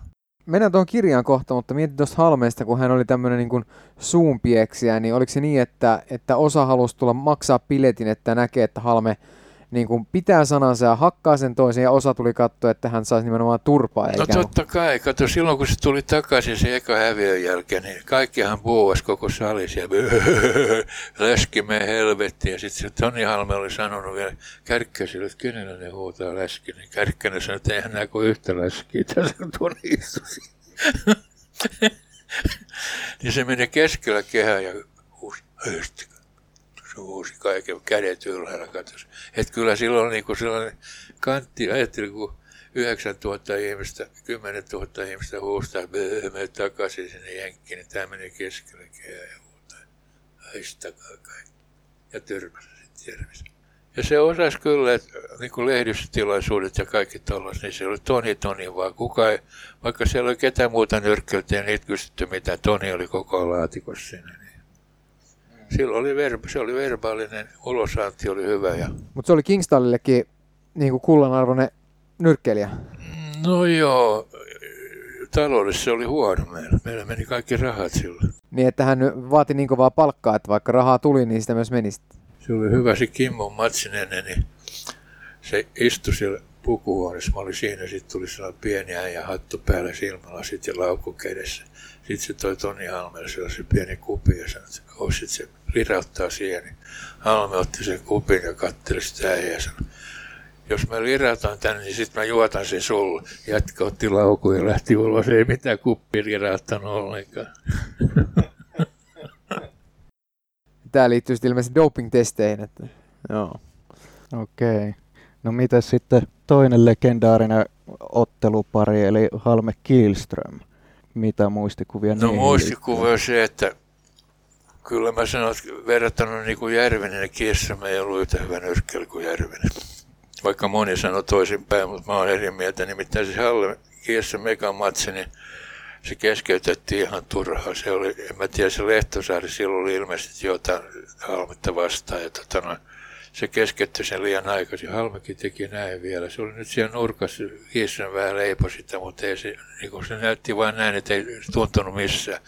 Niin tämä menee ja keskeyttää. Silloin tuli sellainen kalvi, sillä ensin perkele tuolit sinne kehään ja kaiken maailman tavarakulla, niin ne joutui lähteä sieltä kehästä karkuun, kun jengi suuttu saat. No uusinta ottelu sitten, niin sehän tyrmäs kestämään. Niin tämä Esa Lehtosaari, tuo, kehätuomari oli myös näissä, tota, ainakin siinä ekassa Järvisen kohtaamissa, missä hän diskas Halmeen. Mutta silloin se teki kyllä oikein. Se teki, siinä se teki oikein, mutta tässä Kiessämme ottelussa, niin se oli tota noin. Mutta siitä maat, ekas matsista jo niin tuli sellainen, että ei toiminut se niiden väliin sen takia, että kun Halme suuttu siitä, että kun kesketty silloinkin pelleili sen, kun se oli keskittynyt, niin Halme vielä pelleili, että mitä vittu se me tekemään saatana. Huusi sille jotain ikäviä juttuja, mä muistan enää ne sanat, mutta nehän oli jotain rumia, niin Lehtosaari otti nokkiin kato ja sen jälkeen se ei pitänyt Halmesta enää. Niin, tuli mieleen tästä Krister Markkusasta. No, oliko näin jossain kohtaa, että siis tämä Simeon Kärkkäinen, eli Simo Kärkkäinen, joka oli kanssa tässä sun Kingstallin alussa, niin hän perusti jossain kohtaa omaan tämmöisen Star-tallin. Niin liittyykö Toni Halme, yritettiinkö häntäkin saada tähän Star-talliin? Se olikin yhden, se, ne teki yhden illan. Joo. Ja tota noin, Halme tuli nopeasti takaisin, en tiedä mikä syy siinä. Joo. Eli Halme otteli yhden ottelun tässä Stars. Ja siinä oli myös mun mielestä ainakin just tota, Krister Markkusas ja Kaika Ormäki. Joo, sun pitää kysyä Krisulta sitten, mä en tiedä siitä mitään muuta kuin, että Halme katsoi, se pyysi aina niin paljon rahaa, meillä oli riitaa siitä, sitten se oli aika ylimielinen ja haistatteli ja kaikilla maailman ikäy soitteli. Meillä meni se riitahan tuli sitten lopullinen mun ja Halmeen välillä, tämä Hartwallin ilta. Sehän on tuossa julistessa vielä. 2002. Joo, se ei uskaltanut sitten ottaa sitä vastustajaa vastaan ja sitten se soitti mulle, että revi se sopimus. Meillä oli sopimus jo paperilla. Mä sanoin, että en mä revi mitään sopimusta. No hän tulee tänne liikkeeseen, että sä repit sen, syöt sen sopimuksen. Hän tuli tänne, mutta se lähti yhtä nopeasti pois tuosta ovesta. Kaatoi vielä perkeet telineet niin nopeasti lähti enkä mä repinyt sitä sopimusta. Sai ottelukielon sitten, oliko se kuuden kuukauden tai jotain tällaista. No sen jälkeen mulla ei mitään oikeastaan kanssa tekemistä. Hän haukkui mua joka puolella tuolla ja lähetti vittumasi viestejä ja huuteli siellä julkisissa paikoissa kaikki törkyä minusta. Että mä tein rikosilmoituksen, se on tuossa jossain seinässä. No sitten sen asianajaja soitti mulle, että kun se pääsi sitten sinne eduskuntaan, niin alkoi pelkää, että se saa ikäviä juttuja siitä Rosiksista, niin se soitti sen mikä Kampela soitti mulle silloin toimisto tuossa nyt. Heikki, Heikki Lampela. Ja Lampela, joo niin se oli. Et hän halusi maksaa mulle viisi tonnia sit kipuraa sitä vittuulusta. Mutta tämä oli ennen tätä eduskunta, eduskunta-aikaa, ei, joten... Ei, kun se oli jälkeen. Niin, tarkoitan siis tämä teidän riita ja sitten tämä... Se oli siinä kynnyksellä. Se, se oli kyllä jollain tavalla mukaan. Kato, mähän auton sitä vähän niistä keräämään. Me ajettiin mun autolla Jakomäessä joka paikka, kun käveli sisään, että hän lähtee, tota noin, se oli ennen tätä. Joo. Että hän lähtee eduskuntaan. Sehän teki työtä ja me oltiin monessa paikassa. Jengi huusi, kun se tuli siitä, mitä, mitä sä siellä teet, hölmöäkö. Kymmenen minuuttia, kun se puhui, niin kaikki huusi, me äänestetään sua. Että Tonihan teki itse sellaisen joka paikka se meni. Ja Krissa ja Markko sen kanssa, että se sai jengiä. Viedakko rumpu oli se, kun nosti täällä kaupungissa Toni Halla kaikki alkoi puhua, että Jumala on tähän. Se oli sellainen protestiäänti tätä velvoitetta vastaan. Sen mä kysyn vielä noista ihan vikoista nyrkkeilyjutuista, että kun Toni Halmeen niin päihteiden käytöstä puhutaan paljon tai on puhuttu ja sitten on spekuloitu paljon ja muuta ja hän on siitä myös jokseenkin avoimesti omissa kirjoissaan kirjoitellut, niin näkyykö se sitten jo näissä viimeisten iltojen aikana, että Halmeella on vähän niin kuin lipsumassa se ote. No, silloin oli ilmeisesti ollut se ongelma jo siellä Jenkessä. Niin. Mutta ei se sillä tavalla sitä ottanut, että sit se olisi huomannut. Et se olisi huomannut mitä se. Se osasi kyllä peittää se aika hyvin. Kyllä me kaikki tiedettiin, että jotain krääsää se käyttää, mutta kyllä se, tota, no, se ei sillä tavalla ottanut sitä krääsää, että se meni ihan sekaisin päästä. Se oli sekaisin entistä eri tavalla. Niin, mutta se oli kuitenkin tällainen niinku salaisuus, mistä kaikki tiesi. Suuri piirtein. No miten, jos miettii tätä nyrkkeilyaikaa, niin miten sä summaisit Toni Halmen nyrkkeilijänä niin? Se voi yllätys, yllätys, se parani helvetti. Hesarikin rupesi kehumaan. Se parani kyllä nyrkkeilijänä. Se, se, se oli sen verran kuitenkin siihen, että hän näyttää, että hän teki, se treenasi sen verran ja, Ja oli tuolla meidän salissakin sparrasmatseja paljon tällaisia, kun niin kuin se halusi itsekin. Ja ei se nyt niin helvetin huono ollutkaan, mutta se oli nyt kuitenkin iso mies ja, ja riskihän se oli, katsot, kun se osui, niin silloin lähti jätkä, mutta kun se oli vähän hidas, niin silloin pääsi kimpu vetää, kato nopea riitti. Et kyllä se, se parani, mutta ei se mitään huippuluokkaa olisi edes maailmanmestari. Se alkoi puhua jo maailmanmestaruusottelusta tuolla lännen puolella. Soita Don Kingille, se sanoi mulle, että otetaan siellä, mä en muista kuka se oli, joku sieltä hetkinen kova naama, niin mehän unohdettiin heti se, ei me mitään soitettu. Mutta kun edelleen huomaa, että tuolla foorumeilla ja muualla kiistellään siitä, että oliko Halme nyt ylipäätään nyrkkeilijä, niin kutsuisitko Halmetta nyrkkeilijäksi? No kyllä, mä sanoin, että siellä on paljon muita huonompia nyrkkeilyitä kuin nyrkkeily tänä päivänäkin kuin Halme. Että kyllä se kehittyy siinä ihan suht kohteen hyväksi. Siinä kuultiin Tom Schöba, Schöberin muisteloita ja nyt heti tähän perään pakko kysyä herra Mansiini. Tiedän, että et ollut yhtäkään Halmeen ottelua katsomassa, nyrkkeilyottelua en ollut minäkään valitettavasti, mutta tiedän myöskin, että olet katsonut suurimman osan näistä matseista varmasti jossain vaiheessa YouTubesta tai jostain muualta, mistä ikinä niitä on löytynytkään videotallenteita, niin mikä on legendaarisin Toni Halmeen näistä nyrkkeilyotteluista? Suurin osa, tuossa on kyllä vähän ehkä ilmaa, mutta tota, tai neon väristä värikynää, mutta kyllä mä väitän, että se on se ensimmäinen, ö, ensimmäinen Toni Halmeen ja Jukka Järvisen, eli siis Toni Viiki Halme kohtaa Käpylän pyövelin, eli Jukka Järvisen, niin se kohtaaminen, missä niinku puski aika selkeästi ilmi, että Halme oli enemmän tämmöinen kattutappelia, niin kuin hän itsekin oli sanonut, ja sehän sitten päättyi, olisiko ollut toisessa erässä sitten tota, kolmannessa. kolmannessa erässä diskaukseen. Hän puski Järviseltä silmäkulmat, silmäkulmat verille, mutta joo, se on varmaan senkin takia, että siinä on semmoinen pidempi pätkä YouTubessa edelleen tatalla nähtävissä. Mutta kaikki on toi kyllä jännä, että Halme aika tyhjiltä kuitenkin lähti tuohon ammattilaisnyrkkeilyyn ja vaikka Halmeelle aina niin kuin ehkä jollain tavalla naure, naureskellaan sitten niin kuin jälkeenpäinkin, että joo, että se nyt oli vähän sellaista, niin kyllä siellä on ihan koviikin tyrmäys, tyrmäysvoittoja. Nimenomaan hän ei ollut nopea eikä ehkä teknisesti niin lahjakas, mutta sitten kun, kun sitä voimaa löytyi niin paljon, niin siihen ei oikeasti tarvittu kuin yksi isku, joka osuu kunnolla perille, niin siinä oli isompikin kaveri sitten kanveissa se on myöskin jännä, että ainahan tietysti muistetaan nämä Halmeen nämä tällaiset kaikista tietysti kuuluisimmat ja puhutuimmat ottelut, niin kuin nämä kaksi Jukka Järvistä vastaan käytyä kovaa kisaa ja myöskin nämä Mika Killeri Kielströmiä vastaan käydyt taistot, mutta, ja ehkä myöskin sitten tämä Jaassin Kimbua vastaan vuonna 2000 otettu ottelu NBA Heavyweight-tittelistä, mutta, mutta tota, monelle tulee yllätyksenä se, että hän siis otti yhteensä jopa 19 virallista nyrkkeilyottelua, joista hän sitten voitti 13 ja kuusi sitten hävisi. Ja Halmeen urahan sitten loppui niin tuohon tota, pitkälti siihen kohtaan, että hän alkoi panostaa eduskuntavaaleihin. Ei mennä asioissa edelleen, mutta sen verran kuitenkin, että ja totta kai varmaan sitten myös ikäkin tuli sitten jossain kohtaa vastaan ja ehkä elämäntavatkin, koska, koska ei Halme, vaikka varmaan se oli kurinalaista treenaamista aina kun, niin kuin mitä hän itsekin kertoi jossain, että aina kun kirjoitti sen uuden niin kuin ottelusopimuksen alle, niin sitten ikään kuin alkoi se uusi elämä, eli sitten alettiin, niin kuin se on se destination, se päämäärä, mitä kohtaa sä elät sitä varten, mutta varmasti siihenkin on sitten sisältänyt niin kuin paljon just näitä näitä tota, äh, kipulääkkeitä, steroideja ja muita, mitkä sitten niin kuin on johtanut sitten aikaa myöten muihinkin juttuihin. Mutta tässä on myös avioonnea välissä. Eli 31. lokakuuta 98 Toni Halme meni naimisiin Las Vegasissa. Tekisi mielessä, että missä muuallakaan, varmaan Elvis siunasi tämän, niin Katja Taluksen kanssa, eli, eli Katjasta tuli sitten Katja Halme.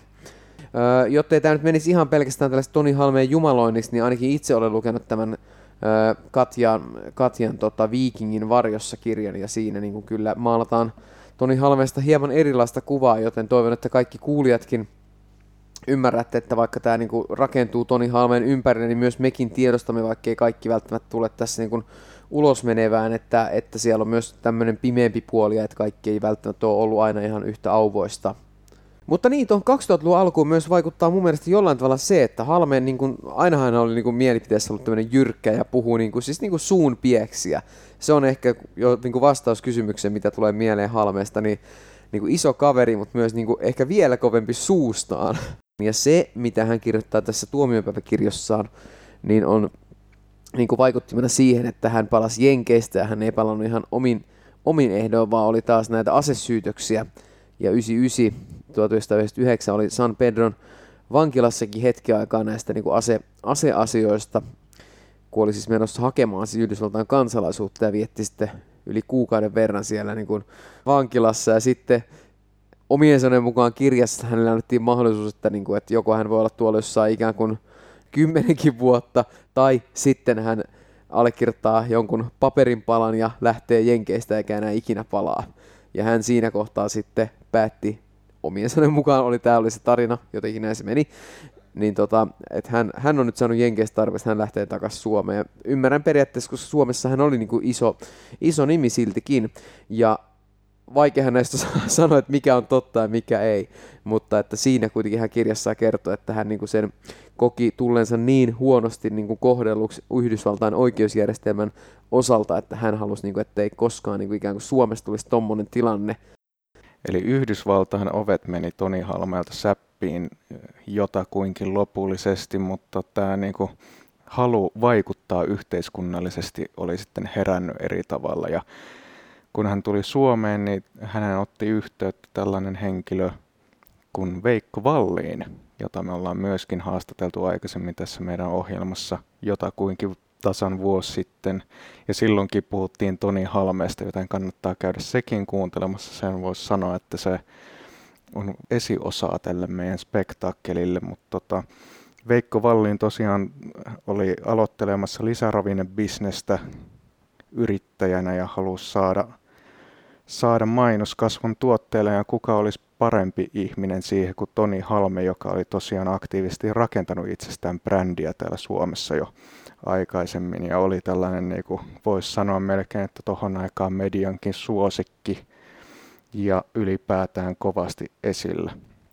Ja siitä sitten alkoi kehittymään mielenkiintoinen kuvio Toni Halme kansanedustajaksi. Ja tosiaan Veikko Valliinia ollaan haastateltu, hän, hänen haastattelunsa kannattaa käydä kuuntelemassa, mutta tällä kertaa otettiin toinen ihminen, joka nyt siis oli tässä erittäin, niin kuin voisi sanoa, että päällimmäisenä mukana, eli perussuomalaisten entinen puheenjohtaja, entinen ulkoministeri Timo Soini. Mikä on Timo Soini sun eka muisto Toni Christian Halmesta? Mä oon tota, funtsinut, että se varmaan kyllä liittyy johonkin nyr- nyrkkeilyyn. Että tota, et kyllä mulla niin kuin miehestä niin kuin muistijälki on ennen kuin se sitten otti yhteyttä ja, ja, ja politiikkaa rupesi harkitsemaan ja, ja niistä kirjoista, niin, niin tota, niistäkin jotain juttua, juttua kiersi ja kielikuvista, että. Mutta en mä ollut kyllä koskaan ennen, ennen tavannut niin kuin missään ennen kuin sitten niin sanotusti tällit, tällit sovittiin, muistaakseni tuonne Patserin kuppilaan foorumissa. Millaisen kuvan sait Toni Halmeesta sitten, kun pääsit ensimmäistä kertaa häntä kohtaamaan näin kasvotusten? No sehän vaihteli siinä mielessä, silloin kun show oli päällä, niin äh, hän oli showmies, mutta sitten kun oli kahden kesken, niin, niin tota, aivan, aivan järkevällä tavalla ajatteleva kaveri ja, ja tota, teki niin kuin hyviä kysymyksiä ja osas haastaa, mutta osas myöskin niin kuin kuunnella. Eli, eli hänellä oli niin kuin tämä showmiehen, viik, mä sanon sitä viikinkin rooliksi että viikinki oli se, että se pullisteli lihaksia ja pomputteli ukonvasaraa rintalihaksilla siinä, siinä paidan päällä ja, ja tota, näin, näin poispäin, että se oli se ulkoinen habitus ja, ja sehän tuli sitten päälle sitten, kun yleisö oli. Mutta sitten jos kahden kesken puhuttiin, niin silloin kun siitä ehdokkuudesta vakavasti ruvettiin puhua ja miten se viedään, niin kyllähän Tonilla semmoinen kansanmiehen markkinataju oli aika hyvä, koska se oli ollut paljon toreilla, turuilla, messuilla, kaiken maailman tapahtumissa, niin kyllä se ties, miten niin kuin show, showta ja peliä pelataan. No tota, jos miettii vähän tota 2003 eduskuntavaalien kampanjaa näin niin kuin aluksi, niin rahoitusta ei ilmeisesti perussuomalaisista tullut ja Halmes sitten tämän Vallininkaan teki tämän Vikingin voimaoppaan, jonka myynnillä sitten ilmeisesti ainakin Vallin meille kertoi, niin rahoitettiin tätä hänen kampanjaansa. Sitten oli nämä nettisivut, mitkä oli jossain määrin vähän niin kuin aikansa edellä ehkä siihen aikaan, että, että niin kuin henkilöllä oli omat nettisivut, niin, niin muistaaksä tästä kampanjasta vai tekikö Halme ihan oman kampanjansa ja oli sitten niin kuin sanoitkin niin sitoutumattomana vaan niin kuin ikään kuin muun virran, eli vaikka sun ja Bistbakan mukana sitten? No kyllä siinä oli sekä että, eli, eli tota, tämä voimaopas, näinhän, näinhän se tehtiin, että, että rahoitus tuli, tuli sieltä, että ei Toni meiltä rahaa pyytänyt, e, eikä myöskään saanut, ja, ja sitten oli tämä, tämä tota, ää, niin kuin, millä tavalla hän niin kuin pukeutui ja Suomen lakikirjaa käytti, niin, niin siitä me juteltiin, että kyllä noin voi tehdä, ja, ja, tota, ja tuli, tuli tällainen niin vaalijulisteeseen.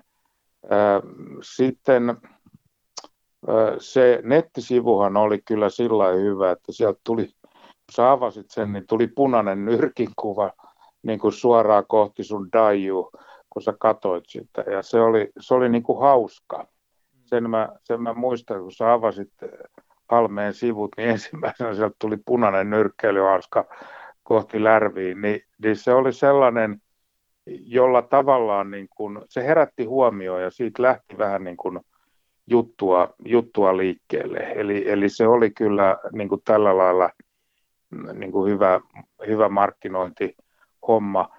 Sitten me tehtiin kyllä yhteisiä keikkoja Tonin kanssa ja meillä oli aina, mä en nyt muista varmaksi, että mikä se oli se, se ketju, mutta joka tapauksessa myi näitä ravinteita ja, ja sitten saatiin tavallaan tilaa, että että tota, Toni meni sinne niin kuin niistä ravinteista tavallaan puhui ja seisoi siinä lenkkarit sykkyrällä ja porukka veti leukoja hauiksessa tai otti, otti kuvia ja sitten jos ihmisiä kiinnosti eläkeasiat ja autoverovalitukset ja verojutut tai mitä nyt oli, niin, niin sitten ne puhu mulle. Ja tämmöisenä tan- tandemina me mentiin eh, muutama keikka sekä sekä tota Helsingissä että, että Espoossa. Ja, ja tota, yksi mulla on piirtynyt tosi selvästi niin kuin tuolla Espoon puolella, kun tavallaan niin kuin oltiin mun kotikentällä Espoonlahdessa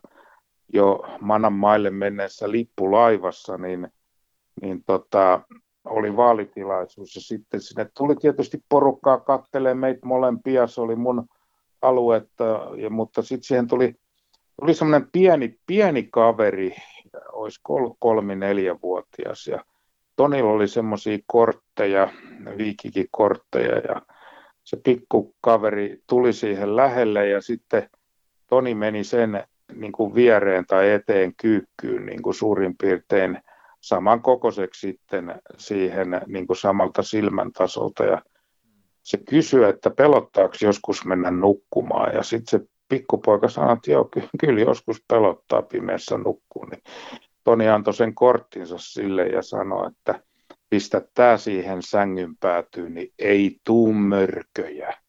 Ja kun, se, ja kun se, otti sen, se poika otti sen kortin ja löi rintaansa vasten, niin se oli kyllä sellainen hetki, mitä en ole ikinä unohtanut sen jälkeen tavallaan, että kuinka, kuinka hän niin kuin Toni Toni tajusi, että miten, miten tätä pientä lasta puhutellaan ja, ja todennäköisesti hänellä on ollut oma kokemus siitä, että joskus on pelännyt mörköjä tai paha unta, niin kuin varmaan kaikki meistä, niin se osoitti semmoista tavallaan semmoista sosiaalista tajua ja se porukka siinä ympärillä, niin, niin myöskin huomasi sen. Ja, ja täl, tämä kokemus on niin kuin hyvin voimakas. että Tonilla oli kyllä sitten halutessaan niin kuin taito puhua niin kuin eri, erinäköisille ihmisille ja, ja sitten kun piti puhua pingopangoa, niin sitten puhuttiin pingopangoa ja sitten, ja sitten kun jotain muuta, niin jotain muuta. Et, et, et me tehtiin muutamia, muutamia tällaisia,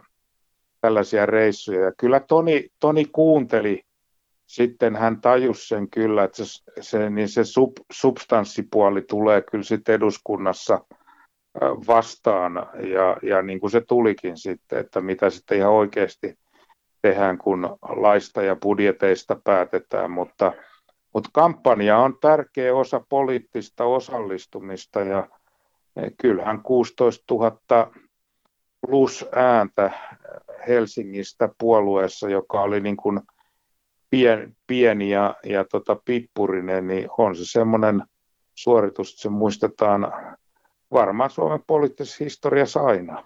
16 000 390 aina sanotaan, että Toni Halme avasi lähiöt ja mitä sillä nyt periaatteessa käytännössä tarkoittaa, niin sitä, että niin kuin alueilla, millä ei juurikaan ollut niin kuin kovin kova äänestysprosentti, niin ihmiset Kyllä. sitten nämä nukkuvat, niin kuin aina sanotaan, niin he sitten niin kuin virkosivat ja lähtivät äänestämään jalollaan, eli, eli äänestivät sitten ja tosiaan Toni Halme oli just niin kuin äh, sanoit, Länsimäessä sä sait paljon ääniä siinä lähellä, tien kokemuksesta on niin Mellunmäkeä ja Vesalaa ja Jakomäkeä ja tämän tämmöistä, niin kontu, kyllä, Kontulaa, kyllä. Niin, niin nimenomaan siellä Toni Halme sitten aktivoi näitä äänestäjiä, niin, niin onhan tämä, niin kuin, kuten sanoit, niin poliittisessa historiassa ansaitsee kyllä oman paikkansa niin kuin Suomessa. Pitää, pitää kutinsa ja mulla on semmoinen mielikuva, olisiko se ollut Bume-niminen paikka tuo Jakomäessä, missä Toni kävi laulamassa karaokea. Ja, ja tota, hän tuli valtava äänivyöry ja siellä oli jopa jossain vaiheessa jonoa ja Jakomäen siis äänestysalueella, mitä siellä ei ole koskaan ollut. Ja, ja sen jälkeen Jakomäki on ollut niin kuin perussuomalaisten ihan ykköspaikka. E, et se on hyvin useissa vaaleissa perussuomalaiset ollut Jakomäen ykkönen, ja jos, jos se, se paikka joskus menee sieltä tai on mennyt jossain vaaleissa, niin se on mennyt SDPlle. Ja, ja mä oon huomannut, että mäkin kun ollut pari kertaa pressavaaleissa ja silloin kun mä pääsin europarlamenttiin, niin Jakomä, Jakomäessä, niin äh, muistaakseni olin, olin, niin kuin, olin varmaan niin kuin eurovaaleissa oli ykkönen ihan varmasti ja pressavaaleissakin varmaan ihan siinä kärkikahinoissa. Eli kyllähän kyllähän Toni niin kuin herätti sen lähiön, että me puhuttiin niin kuin betonikennoista ja, ja ihmisistä, jotka tota, ei yleensä äänestä. Eli, eli tota, kyllä, kyllä siinä mielessä, niin, niin vaikka on tietysti poliittinen mielipidekysymys sitten, että, että mitä mieltä siitä on, mutta siitä, se ei ole mielipidekysymys, että hän herätti nukkuvia äänestäjiä ja ja kyllä se on niin kuin ehdoton plussa demokratialle, että joka, jokaisella ihmisellä on yksi ääni ja, ja, ja kyllä se niin kuin osoitti sen, että, että, että mikä porukka äänestää, niin sillä on niin kuin vaikutus vaalin tulokseen, ei pelkästään siihen, että vaan että käydään äänestämässä, vaan että jos äänestysosanotto nousee, niin se vaalitulos muuttuu. Ja jos, jos niin kuin 60 prosenttia ihmistä käy äänestämässä, niin se vaalitulos on ihan erilainen kuin jos 80 prosenttia käy. Koska se, mikä porukka käy varmasti äänestämässä, niin ne useimmiten äänestää näitä niin sanottuja vanhoja puolueita, mitkä on ollut sata vuotta olemassa. Mutta jos tulee niin kuin suuri aktiviteetin nousu, niin se todennäköisesti sitten lisää haastajia tai, tai semmoiset ihmiset kokee, että nyt on joku, jota mäkin voin äänestää, eikä aina noin vanhat samat. Ja se ei mene yksi yhteen, mutta siinä on tällainen piirre. Kyllä, ja Halme tosiaan räjäytti pankin noissa eduskuntavaaleissa ja sitten oliko peräti vaalien jälkeisenä päivänä, heti seuraavana päivänä peräti, niin äh, Halme oli sitten keskipäivän peiliohjelman haastelussa sitten Halme totesi tästä hänen määrästään. Ja luenpa tästä suoraan näin, että, että joku kysyy multa, onko se mahdollista, että tällainenkin tapahtuu. Mä sanon, että ei se ole mahdotonta. Meillä on Lesbo-presidentti ja meillä on minä kansanedustajana. Kaikki näköjään voi olla mahdollista. Eli eli. Tässä tuli Kyllä. sitten heti, heti tota, ennen kuin oli edes mandaattiikaan periaatteessa vielä saatu tai niin kuin, tätä, niin kuin reki, mi, mi, miksi tätä nyt sanotaan, kun tarkistetaan tämä valtakirja, niin, niin siinä oli jo ensimmäinen tämmöinen myrsky vesilasissa, mutta myrsky kuitenkin. Miten muistelet kyllä tätä? Mä, mä muistan kyllä tämän, tämän erittäin hyvin. Mä olin ajamassa tota, onnesta soikeena eduskuntaan silloin seuraavana päivänä, koska mä olin jo meillä tavallaan niin kuin, mä olin ryhmäkanslian työntekijä, niin mä, mulla oli niin kuin oikeus autopaikkaan siellä alhaalla. Ja mä, mä ajelin sinne nyt sit uunituoreena kansanedustajana ja, ja tota, Marian sairaalan kohdalla, niin mä, mä, mä kuulin tämän, tämän jutun ja, ja tota, mä mä ajattelin, että ei hemmetti, että tota, nyt on piru irti. Mä yritin tietysti Tonia saada kiinni, en saanut, mutta on, onneksi sain Valliinin veikon. Sitten mä sanoin, että nyt, nyt, nyt niin kun tärkit pois korvasta, että mä kerron, että millainen viesti täytyy lähettää heti julkisuuteen. Sitten mä kysyin, että missä Toni on, no Veikko sanoi, että tiedä. Ja mä sanoin, että nyt, nyt täytyy löytää niin kuin nopeasti. Eli että nyt, nyt, ei, nyt ei voi, niin kuin, nyt sieltä täytyy, täytyy niin kuin tulla. Mä en enää ihan tarkkaa sanamuotoa muista, eh, että, että mitä me, mikä me julki annettiin. Varmaan se löytyy, mutta se on vähän semmoinen anteeksi tapainen. Eli, eli tota, että ei, ei niin kuin tarkoitus ollut viitata niin kuin, niin kuin siihen, mitä tuli sanottua, vaan niin kuin jotenkin, jotenkin sanoa, hän oli ymmärtänyt sen niin toni, että jos kerran ihminen ajaa setan puheenjohtajana tai on semmoisen puheenjohtaja ollut, niin hän oli automaattisesti ajatellut, että kuka semmoiseen hommaan muuten menee, jos ei ole jotain niin kuin tämän, tämän puolen mielenkiintoa ollut asioihin niin Toni oli muistaakseni sitten, kun hänet tapasin, niin, niin kuin hämmästynyt, tai eikö se olekaan näin? Tyyli, tyyliin tämä, tämä näin. Ei siihen liittynyt mitään niin kuin myönteistä tai kielteistä kannanottoa itse asiaan, vaan hän niin kuin oli olettanut, että, että jos kerran tämmöisissä yhteyksissä on ollut puheenjohtajana, niin se jotenkin niin kuin indikoi tätä asiaa, mutta muistan kyllä, että kiire tuli ja, ja kyllä puhelimet soi, että mitäs meiltä puheenjohtaja on tästä ja siinä ei kovin kauan kelvannut selitykseksi, että en ole vielä tästä Halmeen kanssa puhunut. Niin, iso, iso kohuhan tämä oli, mutta ilmeisesti presidentti Halonen tälle periaatteessa kuitenkin vähän niin kuin nauro tälle koko tilanteelle, että hän ei tästä kuitenkaan... Hän kuittasi, hän kuittasi sen tosi, tosi hienosti ja, ja sitten ja, ja sitten äh, tässähän ei mennyt kovin pitkään sitten tästä maaliskuusta sinne, sinne heinäkuuhun, kun tuli tämä Tonin ikävä, ikävä, tota, ikävä ampumiskuvio ja, ja vasta sen jälkeen me mentiin käymään Mäntyniemessä eduskuntaryhmänä.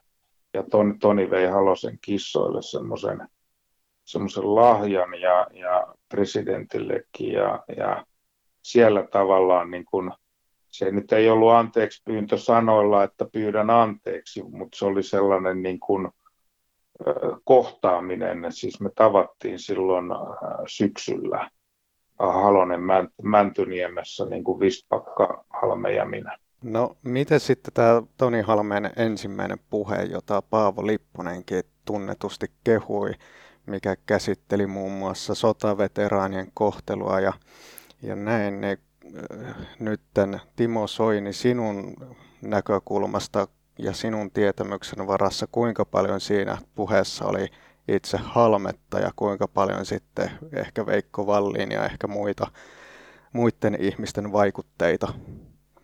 Kyllä siinä oli useampaa, eli, eli Tonihan ei ollut mikään kynämies, mutta hän oli puhemies ja, ja tota, hän, hän tota, oli nämä yksihuoltajat ja sotiemme veteraanit ja, ja nämä, nämä oli niin kuin sellainen juttu, mistä hän puhui tosissaan. Ja, ja sitten vielä kolmas porukka oli nämä, nämä niin kuin koulukotipojat, eli jotka on ollut sit niin kuin kesäsiirtoloissa ja muissa, niin kuin hän on itsekin ollut Mikkelissä niin kuin tällaisissa, niin nämä oli todella sellaisia asia-asioita, jotka oli hänelle tärkeitä ja niistä hän tiesi ja niistä hän puhuu. Ja, ja tota, kyllä, kyllä se, niin kuin, se kirja, kirjallinen puoli, niin siinä on Veikkoa ja kyllä se katsottiin ryhmässä se puhe, minä ja Vistpakkakin se luettiin etukäteen, että, että mikä se on. Siinä on Tonin ajatukset ja, ja tota, sanotukset, mutta sitten säveli ja sovitus, niin se on tehty niin kuin porukalla. Näin, nä, et, et, kyllä siinä Tonin ääni tulee ja Tonin asiat, mutta se, että sitten miten se on niin kuin kirjalliseen formaattiin pistetty ja sellaiseen, niin kuin, että missä on arvoisa puhemies ja kaikki nämä eduskunnan krumeluurit, mitä siinä niin kuin tavallaan pitää olla siinä puheessa, niin mutta kyllä se ihan Tonia oli ja Tonin ajatuksia oli mutta, mutta nätisti paketoituna. Se on hyvä. Se on hyvä puhe. Niin, voisi Charles Dickensia, äh, Charles Dickensin äh, romaania Great Expectation, loistava tulevaisuus kuvata tätä Halmeen alkua, eli jättimäinen äänivyöry ja kehut äh, entiseltä pääministeriltä Lipposelta silloiselta puhemieheltä.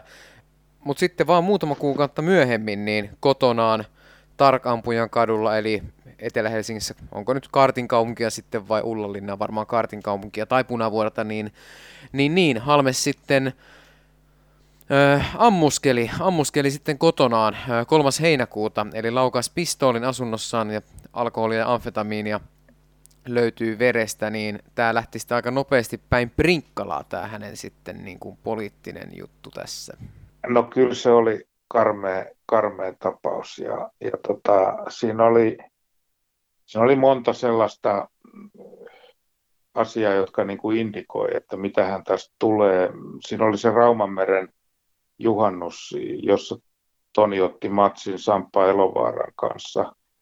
Ja, ja tota, käsi oli rikki ja siinä tuli aika pahasti köni, ja, ja, mutta Toni tienasi sen kymppitonnin veteraaneille ja lahjoitti sen. Ja, ja, ja muistan sitten juhannuksen jälkeinen viikko, niin, niin tota, Toni oli tosi kipeä ja, ja se kävi niin kuin pyytämässä, että voisiko hän mennä tuonne vähän lepää omaan huoneeseen ja, ja ottaa puranaa, että kun on kulmat kipeät ja, ja tota, näin sitten tapahtui. Ja, ja sitten kun jäätiin niin kuin lomille, niin, niin sitten oli mennyt Tonilla aika, aika lujaa se, se kausi, että puhuttiin näistä, että karusellissa ja tuolla niin kuin pitkin paareja, niin, niin tota, oli sitten ollut illat pitkät. Ja sitten tuli tämä heinäkuun aamu kolmas seitsemättä, kyllä, kyllä ei se unohdu koskaan, niin siinä oli, aamulla tuli kallupit ensimmäiset, Ylen kallupit, jossa puolue niin kuin ylitti kolme prosenttiyksikköä niin kuin ensimmäisen kerran historian aikana. Ja,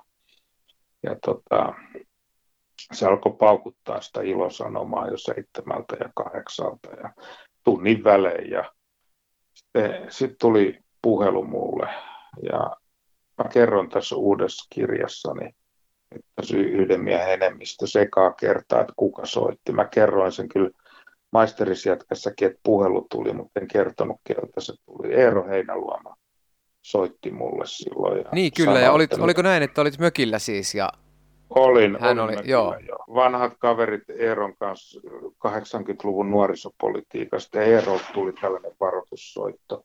Mä en tänä päivänäkään tiedä, mistä hän sen tiesi, mutta hän sen tiesi ja hän katsoi asiakseen varoittaa, että nyt on piru irti, että saat suunnilleen niin kuin tunnin ehkä tai mitä siinä menee, niin saat aikaa miettiä. Ja että hänkään ei tiennyt, mitä on tapahtunut, mutta hän, hän, hän niin kuin tiesi, että jotain ikävää, ikävää on tapahtunut Tonin asunnossa. Ja, ja tota, kyllä siinä lähti sitten karsta, karsta kaalista aika lailla niin kuin rajusti. Ja, ja tota, oli vaikeaa sitten, kun ei saanut tietoa mistään, mutta onneksi Katja Halme vastasi puheluun ja mä siitä sitten sanoin Katjalle, että nyt kerrot mulle, mitä tapahtuu, koska en tiedä selvitäänkö tästä, mutta missään tapauksessa ei selvitä, jos et kerro totuutta. Ja, ja tota, sitten niin kun Katja kertoi, Katjasta mulla ei ole pelkkää hyvää sanottavaa kaikkien näiden vuosien jälkeen,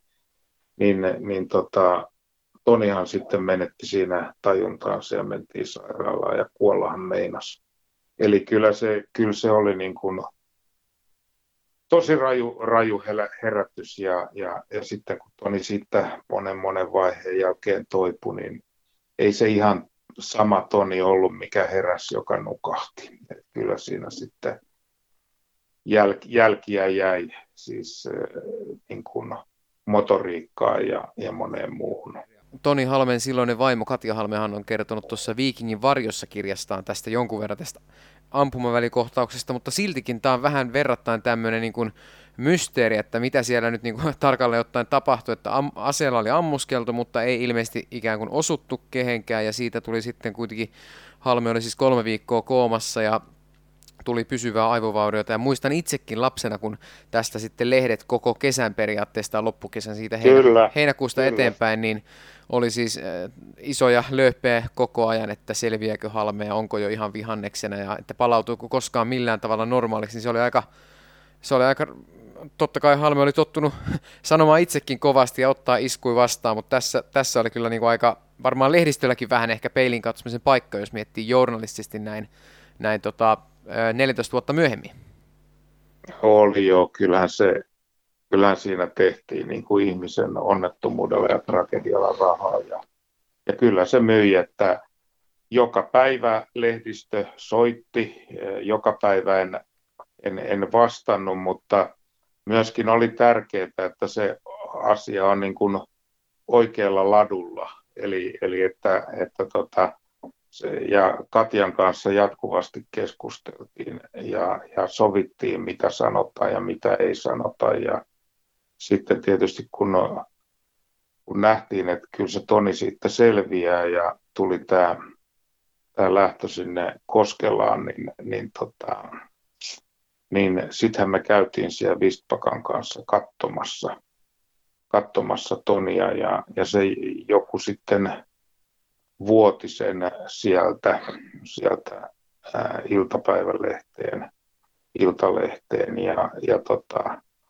se oli kyllä aika huima se tapaaminen. Siellä oli Katja ja Toni ja Raimon kanssa sinne mentiin ja, ja tota, mä muistan, kun Toni, Toni oli sängyssä ja kun me tultiin, niin Toni sanoi, että pysähtykää siihen ovelle ja, ja tota, hän halusi nousta ylös. Hän, hän sanoi, että jätkät täytyy kohdassa seisaltaan. Että, että se oli kyllä kyllä semmoinen tunne, että kyllä siinä niin kuin jotenkin tuli vähän kalvoa silmälle, että, että, että tämä täytyy kohdata seisten. Ja, ja hän sitten sanoi, että hän on pahoillaan kaikesta, mitä on tapahtunut. Ja, ja sitten, sitten myös sanottiin, että no istun nyt messien sänkyyn, mutta hän kävi seisaallaan ja sen, mitä hän sanoi, hän sanoi seisaallaan.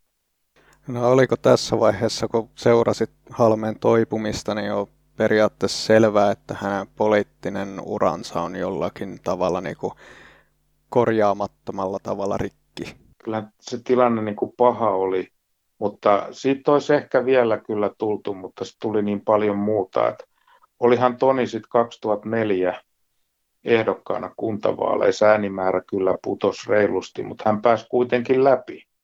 Eli hän, hän kuitenkin tuli valituksi Helsingin kaupunginvaltuustoon 2004, vaikka äänimäärä putos. Mutta kyllähän se oli sitten, sitten niin kuin siinä, siinä alkoi se taistelu sitten niin kuin elämästä ja kuolemasta, koska niitä, niitä niin kuin vaikeuksia, vaikeuksia niin kuin tuli ja niitä, niitä, tota, niitä epäonnistumisia. Mutta kyllä Toni yritti niin iskeä siihen elämään kiinni ja, ja, ja tota, Mä muistan silloin, kun hän, hän tuli uskoon ja hän sanoi näin, että hän antaa sille Jeesukselle mahdollisuuden, kun, me, me kaikki muut ajatellaan, että Jeesus antaa meille mahdollisuuden, niin, niin tota, se, oli, se oli aika huikea. Ja sittenhän me tervehdittiin niin kuin monta kertaa, kertaa niin kuin kuukausia aina, kun nähtiin, lyötiin kädet yhteen ja sanottiin, Herra. tota, se, kyllä se, siis se, se osasi niin kuin tonkin, tonkin niin kuin ottaa sillä että hän, hän, hän joutui kyllä kattoon sinne ja sitten tuli se runokirjakin häneltä vielä. Että, ja Kovan päivän ilta. Se, joo, se on, se on, niin kuin, se on hieno, kun siinä on semmoinen pätkä tai, tai, tai värssy jossa, että jos sä katot tarpeeksi pitkään kaivoon, niin se kaivo rupeaa kattoon sua. Ja, ja tota, Toni, Toni ui siinä tosi syvissä vesissä ja totta kai itse inhoa oli ihan hirveä. Eli kun hän oli tavallaan niin kuin tajus, että hänellä oli niin kuin suuri mahdollisuus tavallaan niin kuin toiseen uraan, tämän souraan ja kaiken. Ja hän niin kuin tajusi, että, että, että tota, ja oli kaikki käräjät ja muut, ja siitä tuli sitten aikanaan tuomiot käyttörikkomuksesta ja mitä kaikkea siinä nyt siinä tuomiolauselmassa oli niin, niin tota, kyllä se, kyllä se, niin kuin, kyllä se niin kuin lujalle otti ja eihän siinä ole mitään puolustelemista ja selittelemistä, että ne oli selviä rikkeitä ja sanktiot piti tulla. Mutta sitten kun tuntee ihmisen ja käy sen rinnalla siinä, niin se näkökulma muuttuu. En mäkään tietenkään voi sanoa, että mä hyväksyn sitä, sitä hillumista siellä asunnossa tai, tai sitten näitä, näitä tota, käyttö, käyttörikkomuksia ja, ja muita. Mutta mut se näkökulma on, on silloin, kun siinä on tavallaan niin kun ystävä, jonka sä näet, että pirulauta, jos, jos mä nyt käännän, käännän kasvot pois, niin hukkuu varmasti ja voi hukkua sittenkin, vaikka annan kädenkin, niin ei siinä ollut kahta sanaa, että autetaanko miestä vai ei. Autetaan. Se oli ihan selvä. Oliko Halmeen suurin vastustaja niin kuin Halme itse, että hän niin kuin tajusi, että että hän ei ole enää sama, ehkä yhtä ö, nopea pieksimään suutaan ja niin kuin, että huomasi ehkä, että, että eduskunnasta niin kuin päätöksenteko, niin se ei ole ehkä ihan niin nopeata kuin sitten tuolla jossain kehä, kehäneliössä. Kyllä siinä kaikkea tätä, tätä oli ja, ja tota, kyllähän, jos Toni oli ankara puheissa muille, niin kyllähän ankara oli itselleen. Että, että se, vaan, vaan niin kun, mutta siinä oli onneksi hyviä auttajia, eli, eli tota eduskunnan työterveyslääkäri Anita Pienimäki, niin hän oli, hän oli aivan loistava koko, koko Tonin uran ajan, ja mehän saatiin niin kuin Toni, Toni niin kuin läpi sen koko vaalikauden, että Toni istui sen neljä vuotta ja sitten hän jäi sille eläkkeelle. Eli Toni ei joutunut kesken pois ja se oli hänelle aivan älyttömän iso asia ja merkitys, että hän ei, niin, hän ei tullut raakatuksi, hän ei tullut ulos heitetyksi, vaikka niitä lankeemisia tuli. Et kyllä se oli niin kuin ison miehen taistelua siinä, siinä että tota, et, et pysyykö pinnalla vai, vai hukkuako. Ja, ja tota, totta kai ja sitten äh, suuri yleisö kääntyi vastaan ja media kääntyi vastaan ja monet, monet niin kuin vanhat kaverit niin kuin kääntyi vastaan, että mukana oli vaan sitten sitä jengiä, jonka kanssa sitten ottaa kuppia tai, tai muuta. Ja sitten siinä oli tietysti tämä Arin, Toni veli Ari oli, oli suuri sydäminen ja hieno mies, että hän kyllä auttoi velipoikaa, minkä, minkä pystyi, mutta kyllä siinä meillekin semmoisia vaiheita tuli, muistan nyt yhden, kun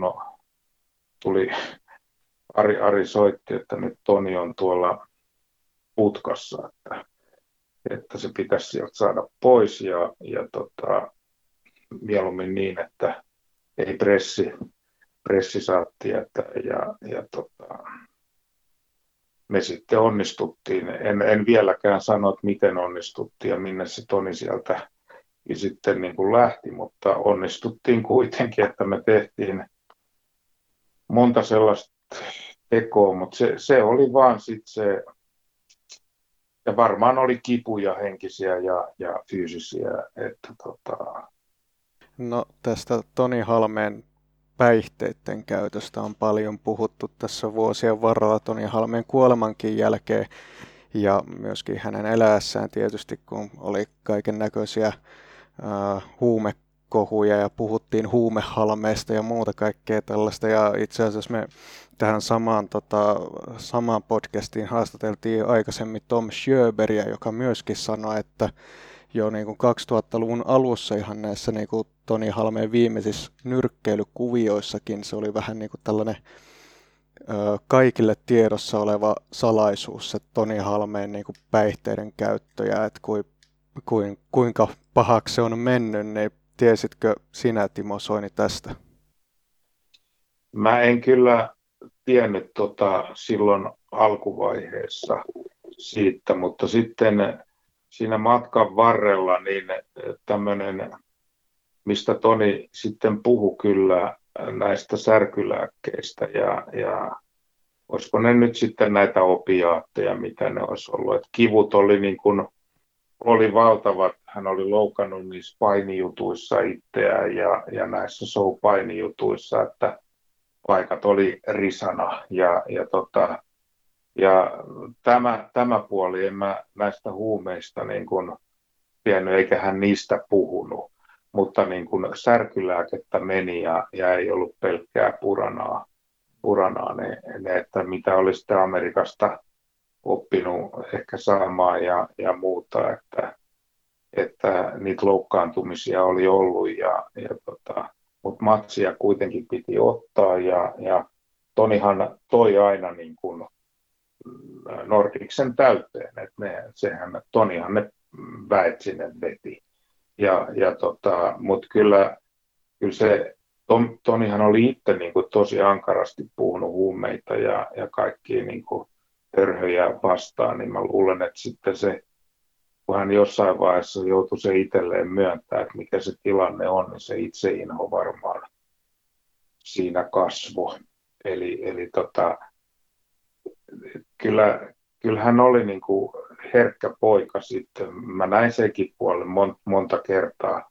Ei mikään pillittelijä ollut, että ei, ei nyt mennä niin kuin, niin kuin liiallisuuksiin, mutta kuitenkin hän, niin kuin, hän niin kuin tajus, että mitä se on, mutta se voittamisen ja menestymisen tarve ja se tavallaan niin kuin urheilu oli se, mitä kautta hän pystyi niin kuin pätemään, kun ne koulujutut ja muut ei ollut silloin nuorena hirveästi maistunut ja se lapsuus ei ollut, ollut onnellinen. Ja isoveli Ari oli hänelle niin kuin tosi suuri herra ja hidalko. Ja Arihan oli Suomen ensimmäinen käsipalloammattilainen Saksassa ja, ja on, on niin kuin hieno, hieno mies ja, ja tota, on, on tutustunut häneen. Niin Toni niin kuin ihaili Arja ja hän halusi olla niin kuin hän halusi olla urheilija. Ja, ja, tota, ja, ja mutta oli showmies, Tonilla oli se taju, että miten, miten otsikkoa tehdään ja miten niin kuin asioita markkinoidaan ja miten sitä fyrkkaakin tarvitaan. Ja, ja kun sitä tuli, niin sitä tuli ja sitten kun sitä meni, niin sitä meni. Kuinka paljon perussuomalaisten tästä nykyisestä menestyksestä on Toni Halmeen ansiota ja kuinka paljon Timo Soini sinun omasta poliittisesta urasta on Toni Halmeen ansiota? Kyllä sillä oma merkityksensä on ja, ja tota, se, se on niin kuin varmaan näin, että mä sinne eduskuntaan pääsin niin kuin omilla äänillä ja sitten se mitä tapahtui, jytkyt ja muut, Tonihan ei ollut niitä enää valitettavasti näkemässä. Mutta Toni näki mun pääsyn Euroopan parlamenttiin 2009 ja Toni näki 2007 ne vaalit, missä me noustiin kolmesta viiteen. Ja se oli, se oli, niin kuin, se, se oli hänelle valtava helpotus, että kun, kun tota, puolue nousi kolmesta viiteen, niin Tonin se viesti oli, että mä en mokannut koko puolue. Ja, ja, tota, ja, ja se oli niin kuin iso, iso juttu. Ja, ja ne, ne monet muut, kun kysyy, että miten menee, niin munankuorilla kävellään. Ja siis aivan tällaisia, ne, nehän oli, jotkut oli aivan verbaalisesti siis nerokkaita, että, että, että ne, ne ei ollut soinismeja, ne oli vielä parempia. Eli tota, että ne oli niin kuin, eh, kyllä se voi sanoa, että Toni oli kantoraketti, joka tavallaan sitten itse tuhoutuu. Niin kuin tavallaan kantoraketti tuhoutuu siinä, kun, kun, niin kuin iso raketti lähtee tuonne avaruuteen. Mutta tämähän näin käy kyllä politiikassa monasti, että, että niin kun, mikään ei ole pysyvää politiikan maailmassa. Että, että jos siellä selviää niin kun, niin kun vuosia tai vuosikymmeniä, niin kyllä se vaatii, niin kun, että jotain on tehty oikein ja, ja tota, riippumatta siitä, että hyväksytäänkö me muut toistemme poliittisia kantoja, niin kyllä meidän täytyy kuitenkin suuret persoonat niin kuin tunnustaa, että niillä on merkitystä. Ja, ja, ja kyllä Toni Halmella oli merkitystä Suomen politiikassa ja, ja tavassa, millä niin kuin politiikkaa tehdään ja miten niin kuin eliittiä ja mediaa haastetaan. Mutta hän asetti myös tavallaan niin kuin omalla sitten epäonnistumisellaan niin median moraalin puntariin. Ja mä, mä luulen, että aika moni, jos yhtään tuntoa on, niin on voinut ajatella, että kohtelinko mä tota kaveria nyt ihan oikein. Ja tässähän niin kuin Kaarina Hazard joutui aika ko- kovaan myllyyn siinä, kun hän sitten kun Toni oli, oli oman käden kautta lähtenyt, niin kirjoitti semmoisen reippaamman kolumnin, jossa niin kuin arvosteli juuri, juuri kuollutta halmetta niin lihaspääksi ja, ja mitä kaikkea siinä oli, niin kyllähän siinä niin kuin joutui jonkun verran pakittaan. Se ei tarkoita sitä, etteikö Tonia voi arvostella, vaikka hän niin kuin koki traagisen lopun. Mutta jokaisella ihmisellä on ihmisarvo. Ja tämä on se vennamolaisuuden hieno lause, että jokainen ihminen ja jokainen elämä on arvokas. Sellaisia muisteluita tuli Timo Soinilta. Ja tosiaan Halmeen tämä poliittinen urahan oli skandaalirikas kyllä. Siinä oli tosi hyvä alku. Alussa ei ollut mitään vikaa. Mutta kun hän tosiaan tämän ampumaaseen välikohtauksen jälkeen joutui kolmeksi viikoksi koomaan ja siitä sitten sai ilmeisesti seurauksena jo, jonkin asteisen tällaisen pysyvän aivovaurion. Hänhän oli siis pitkään, niin kuin, pitkään Koskelan sairaalassa ja muistan kyllä niin kuin lukeneeni, tai siis niin muistan niitä otsikoita, mitkä kirku, kirku lööpit, että niin kuin Halme ei ehkä koskaan palaa entiselle ja hän on kuitenkin tota, niin kuin, että mahdollisesti ehkä vihannes loppuelämänsä ja kaikkea tällaista, että se on niin kuin, ja, ja tämä on just ennen tällaista niin internet-sensaatiota, että joo, tuohon aikaan oli I2 ja IRC-galleria, mutta siltikin niin kuin, tuohon aikaan vielä niin kuin printtimedia oli niin kuin se val, valtamedia. Nyt kun tässä lukee just näitä hänen viimeisimpien vuosiensa tapahtumia, niin kyllä tässä sinänsä tulee, tulee jollain tavalla vähän kuitenkin aina surullinen olo, että just 2006 maksaja haima tulehdusta ja sitten sitten heti siihen perään joutui sairaalaan psykiatriselle osastolle mahdollisesti delirium tremens, eli juoppohulluuden vuoksi ja sitten pakkohoitoon ja kaikki nämä oikeusjutut tietysti, mitä siinä oli tuohon ampuma-aseen välikohtaukseen liittyen ja sitten myöskin 2006 oli, hänet tuomittiin käräjäoikeudessa eh- ehdolliseen ja sakkoihin rattijuopumuksesta ja liikenneturvallisuuden vaarantamisesta. Sitten myöhemmin vielä lokakuussa 2009 hän kärrysi huumeista, kun oli ajamassa Tampereelta Helsinkiin ja oli kokaiinia amfetamiinia ilmeisesti käyttänyt. Ja, ja loppujen lopuksi sitten viimeinen Halmeen julkinen esiintyminen tapahtui ilmeisesti Pohjoismaalla Iissä uuden vuoden aattona 2009. Ja se oli sellainen Halmeen siis tosiaan tota, viimeiseksi laulukeikaksi ja viimeiseksi julkiseksi esiintymiseksi jäänyt tapahtuma. Mutta niin kuin tuossa aikaisemmin luvattiin, niin Krister Markusas, eli tämä Toni Halmeen jollain määrin ö, elinikäinen ystävä sieltä ihan 70-luvulta, niin tota, päästään hänet ääneen, että miten hän muistelee tätä lopun, ikään kuin lopun aikaa, eli tätä matalalentoaikaa. Eli nyt puhutaan siis 2003 keväällä Halme valittiin eduskuntavaaleissa tota, äänivyöryllä kansanedustajaksi ja sitten heti seuraavana tai saman vuoden kesänä pari kuukautta myöhemmin oli sitten tämä ampuma välikohtaus tarkkaan Kartin kaupungissa hänen kotonaan.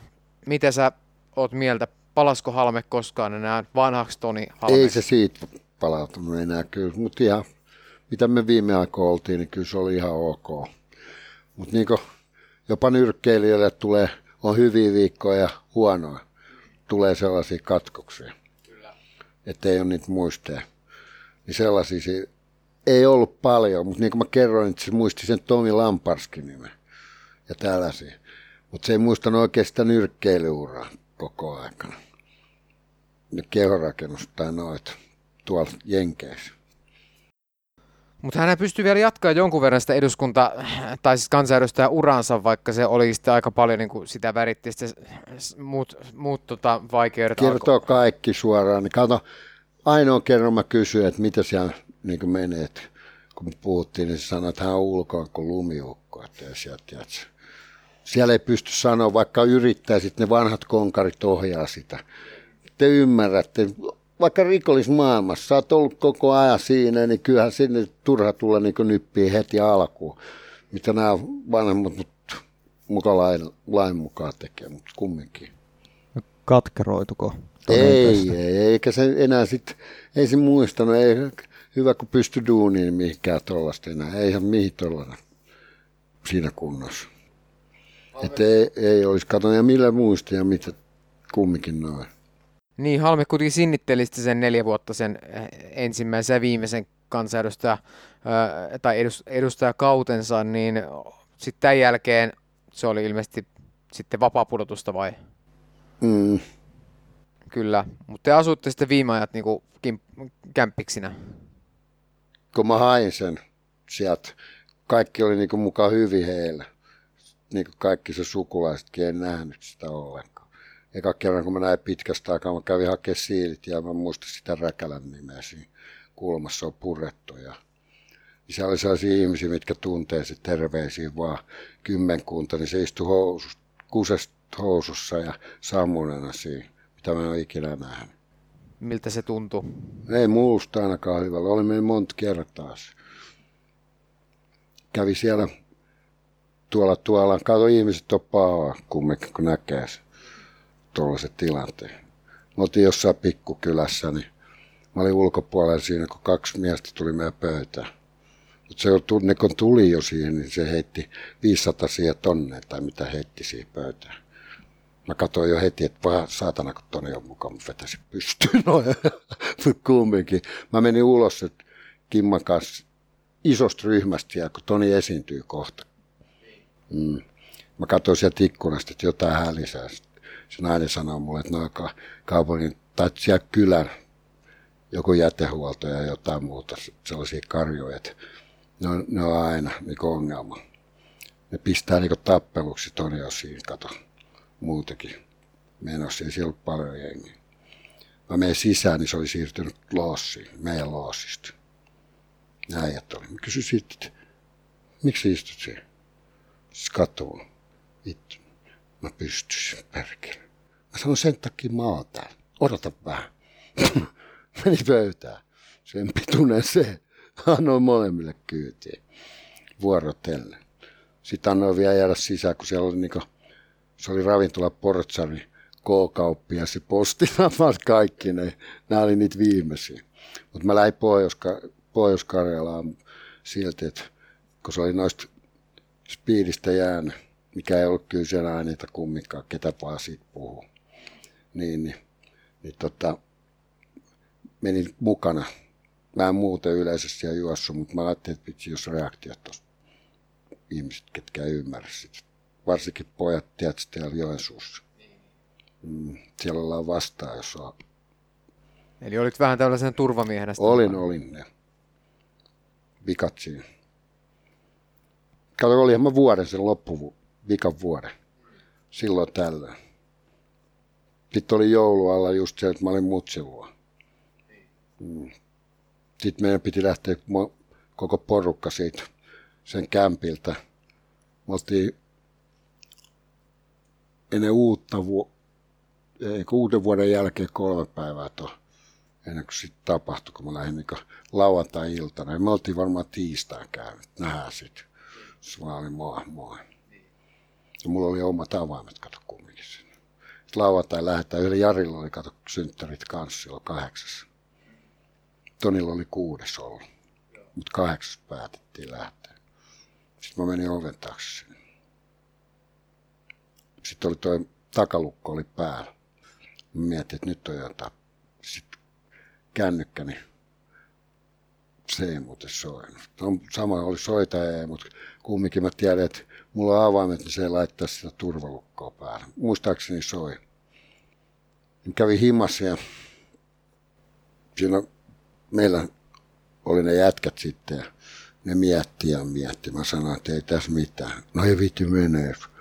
Tiedätkö, että mä sanoin, että mä en voi kyllä jättää, tiedätkö, tähän mä lähden vaikka kävelle sinne nyt. Mä lähdin kahdelta kattoon. Sitten mä soitin se mutsille, että vaikka ei mulla olisi tarvinnut sitäkään soittaa siellä. Niin, niin soitin, niin sitten neljä aikaa oli siellä, siellä, siellä ulko. Jätkät jatko, sitten olin, heitti mut siihen ja mä menin siihen.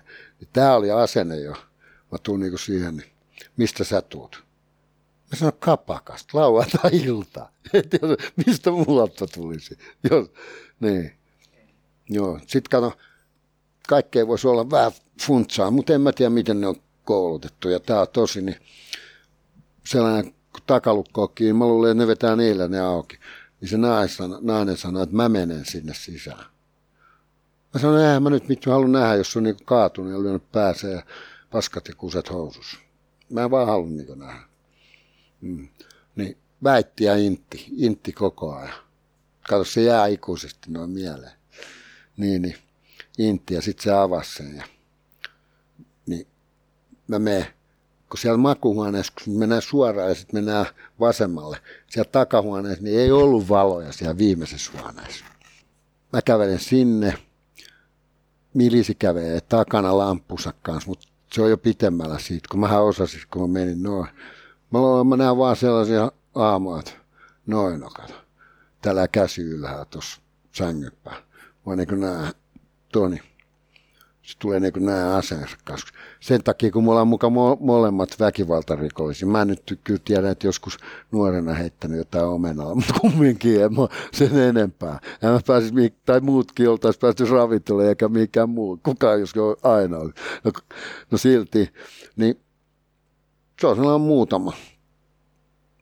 Mä en osaa ajassa sanoa, vaan että se veti fikkaria. No ja samat tien mut vietiin tiedätkö, sammukissa valoja, vietiin rappuun. Mutta näinhän mä jälkeen. Ja näinhän mä paljon sitten Bloodday oli ollut. Mm. Eikä muuta, kun mä siivosin sen. Ei se mulle käy ollenkaan noin, mutta kumminkin käyhän se siitä sellainen ajatuksena. No, mutta se siirsi rappuun ja sitten se sanoi, että se, samane sanoi mulle, että tarvitse kriisiapua. Ja nyt sä kysyt sitä. Kato. Mutta ei mitään. Se oli sellainen tapaus. Osasitko odottaa, tota, kun et saanut halmetta kiinni silloin, silloin että ei, jotain tuli on puskan takaa. Tuli puskan. Tuli puskan takaa. Tuli puskan takaa. Ihan täysin. Ihan täysin. Kyllä se sanoi mulle monta kertaa. Kyllä mä ymmärrän sen, kun sisuskalut on paskana ja kaikki. Raskasta. Sitten näkyy, että hyvin väsynyt. Mutta oliko, oliko Halmes sitten ikään kuin, että hän vihasi sitä itseään, miksi hän oli sitten niin kuin ikään kuin pitkän koomaa ja Varmaan mä tiedän, meillä olisi niin kuin kummikaan You are not the man you used to be. Niin. Varmaan, ihan totta, kyllä varmaan. En tiedä, mutta ei se ollut ikinä. Oltiin me puhuttu jo kaikkea muutakin. Mutta mäkin olin koko ajan puu ja kuoren välissä, kun ei ole mullakaan ollut mitään duunia. Okei. Okay. Ne, ketkä meidät tuntee, mä, yksi niitä viimeisiä juhlia oli Kansko. Tonilla asui. Sitten meitä oli, olisi meitä kuusi kundia. No mä en oikein viihtynyt ja just sinne nurkan taakse, mikä siinä on siinä suoralla sellin ertsikasiin. Siinä on ne kaksi bubia. Mutta tämä on se se hertta. Sitten mä sanoin Tonille, että heitä mulle 50. Se nousee ylös ja sanoo näin vitut multa. Se ottaa näin taas se raha. Hei kundit, nyt tässä. Mä oon nyt 20 vuotta, kun mä annan tälle karjulle 50, niin mä oon aamulla velkaa sille satasen. Että miten tää on? Mä otin sen rahan siinä. Sitten kysytte, että kuka tätä sirkusta ohjaa. Lähimekka siitä. Se oli aina. Mutta hyvin ja mieletön karjo kyllä kanssa. Meillä oli niin hauskaa kyllä. Et kyllä se nuoruus oli sinänsä. Ja joskus, kun niinku, että olisi voinut olla huonomminkin, jolla ei ole kavereita eikä mitään muuta. Mutta kumminkin tuo nyrkkeily ja kaikki kuuluu aina siihen meidän jo. Siihen, se oli jotenkin vaan. Sitä niin jatkettiin ja jatkettiin ja kaikki, kaiken kautta. No, miten nyt kun oot seurannut, tai jos oot seurannut niin kuin Toni Halmeen jälkeen käytyä tätä keskustelua Halmeesta ja hänen persoonastaan julkisessa mediassa ja muuallakin, niin millaisia ajatuksia siitä herää? Mä ajattelen niin kuin mä ajattelen. Kato, toisten ihmisten niitä ajatteluja ei voi. Kaikilla on joko tai. Sitten on niin vähän, ketkä tunsi ihmisenä, niin en mä tiedä. Kaikilla olisi, vaikka tapaa, niin, niin voi olla eri kemiat ja näin. Mä, mä menen sanon. Se oli mulle hyvä kaveri, paljon muillekin. Öö, kun Halme kuoli, niin hänestä muistan ainakin Karin Hazard kirjoitti tällaisen melko tiukan kommentin tai kolumnin, missä vähän niin kuin haukkuu ihan kunnolla Halmetta. Ensinnäkin se ei ollut mikään rasistikaan. Ensimmäinen di ja kaikki, tiedätkö. Ja olihan mullakin jo ensimmäinen tytär tummaihosen kanssa, niin kumminkin ei ikinä, varsinkin Jenkeissä, itse se sanoi sit, toi mellakat, niin että kyllä sekin jopa pelkästi, että piti olla sisällä ja piilos kyllä. Mm, että ei se sellainen, kun ei ikinä meitä kumminkaan siksi se politiikka, että se meni siihen, niin ei ikinä kiinnostanut se. Yhdellä adjektiivilla, miten kuvailisit Toni Halmetta? Mulla oli todella hyvä ystävä. Rest in peace. Mm. Sai se jotain aikaa enemmän kuin moni muukin. Ja tavallaan. Ja vahinko vaan, että nuorena, mutta ei toikaan nyt nuorena. Meillä oli kaksi lupausta meille kahdella. Mä muistan, sen me lyötiin. Molemmat rikottiin yksi. Me ei nähdä 50. Muistaa totta. Me ei nähdä 50, eikä toistemme häitä. Mä näin kaksi kertaa sen, se näki yhden mun. Kato, mäkin sain. Siinä kuultiin Krister Krisu Markkusasta, joka muisteli Halmeen viimeisiä aikoja. Jos herra Mansi, niin sun pitäisi summata Toni Christian Halme.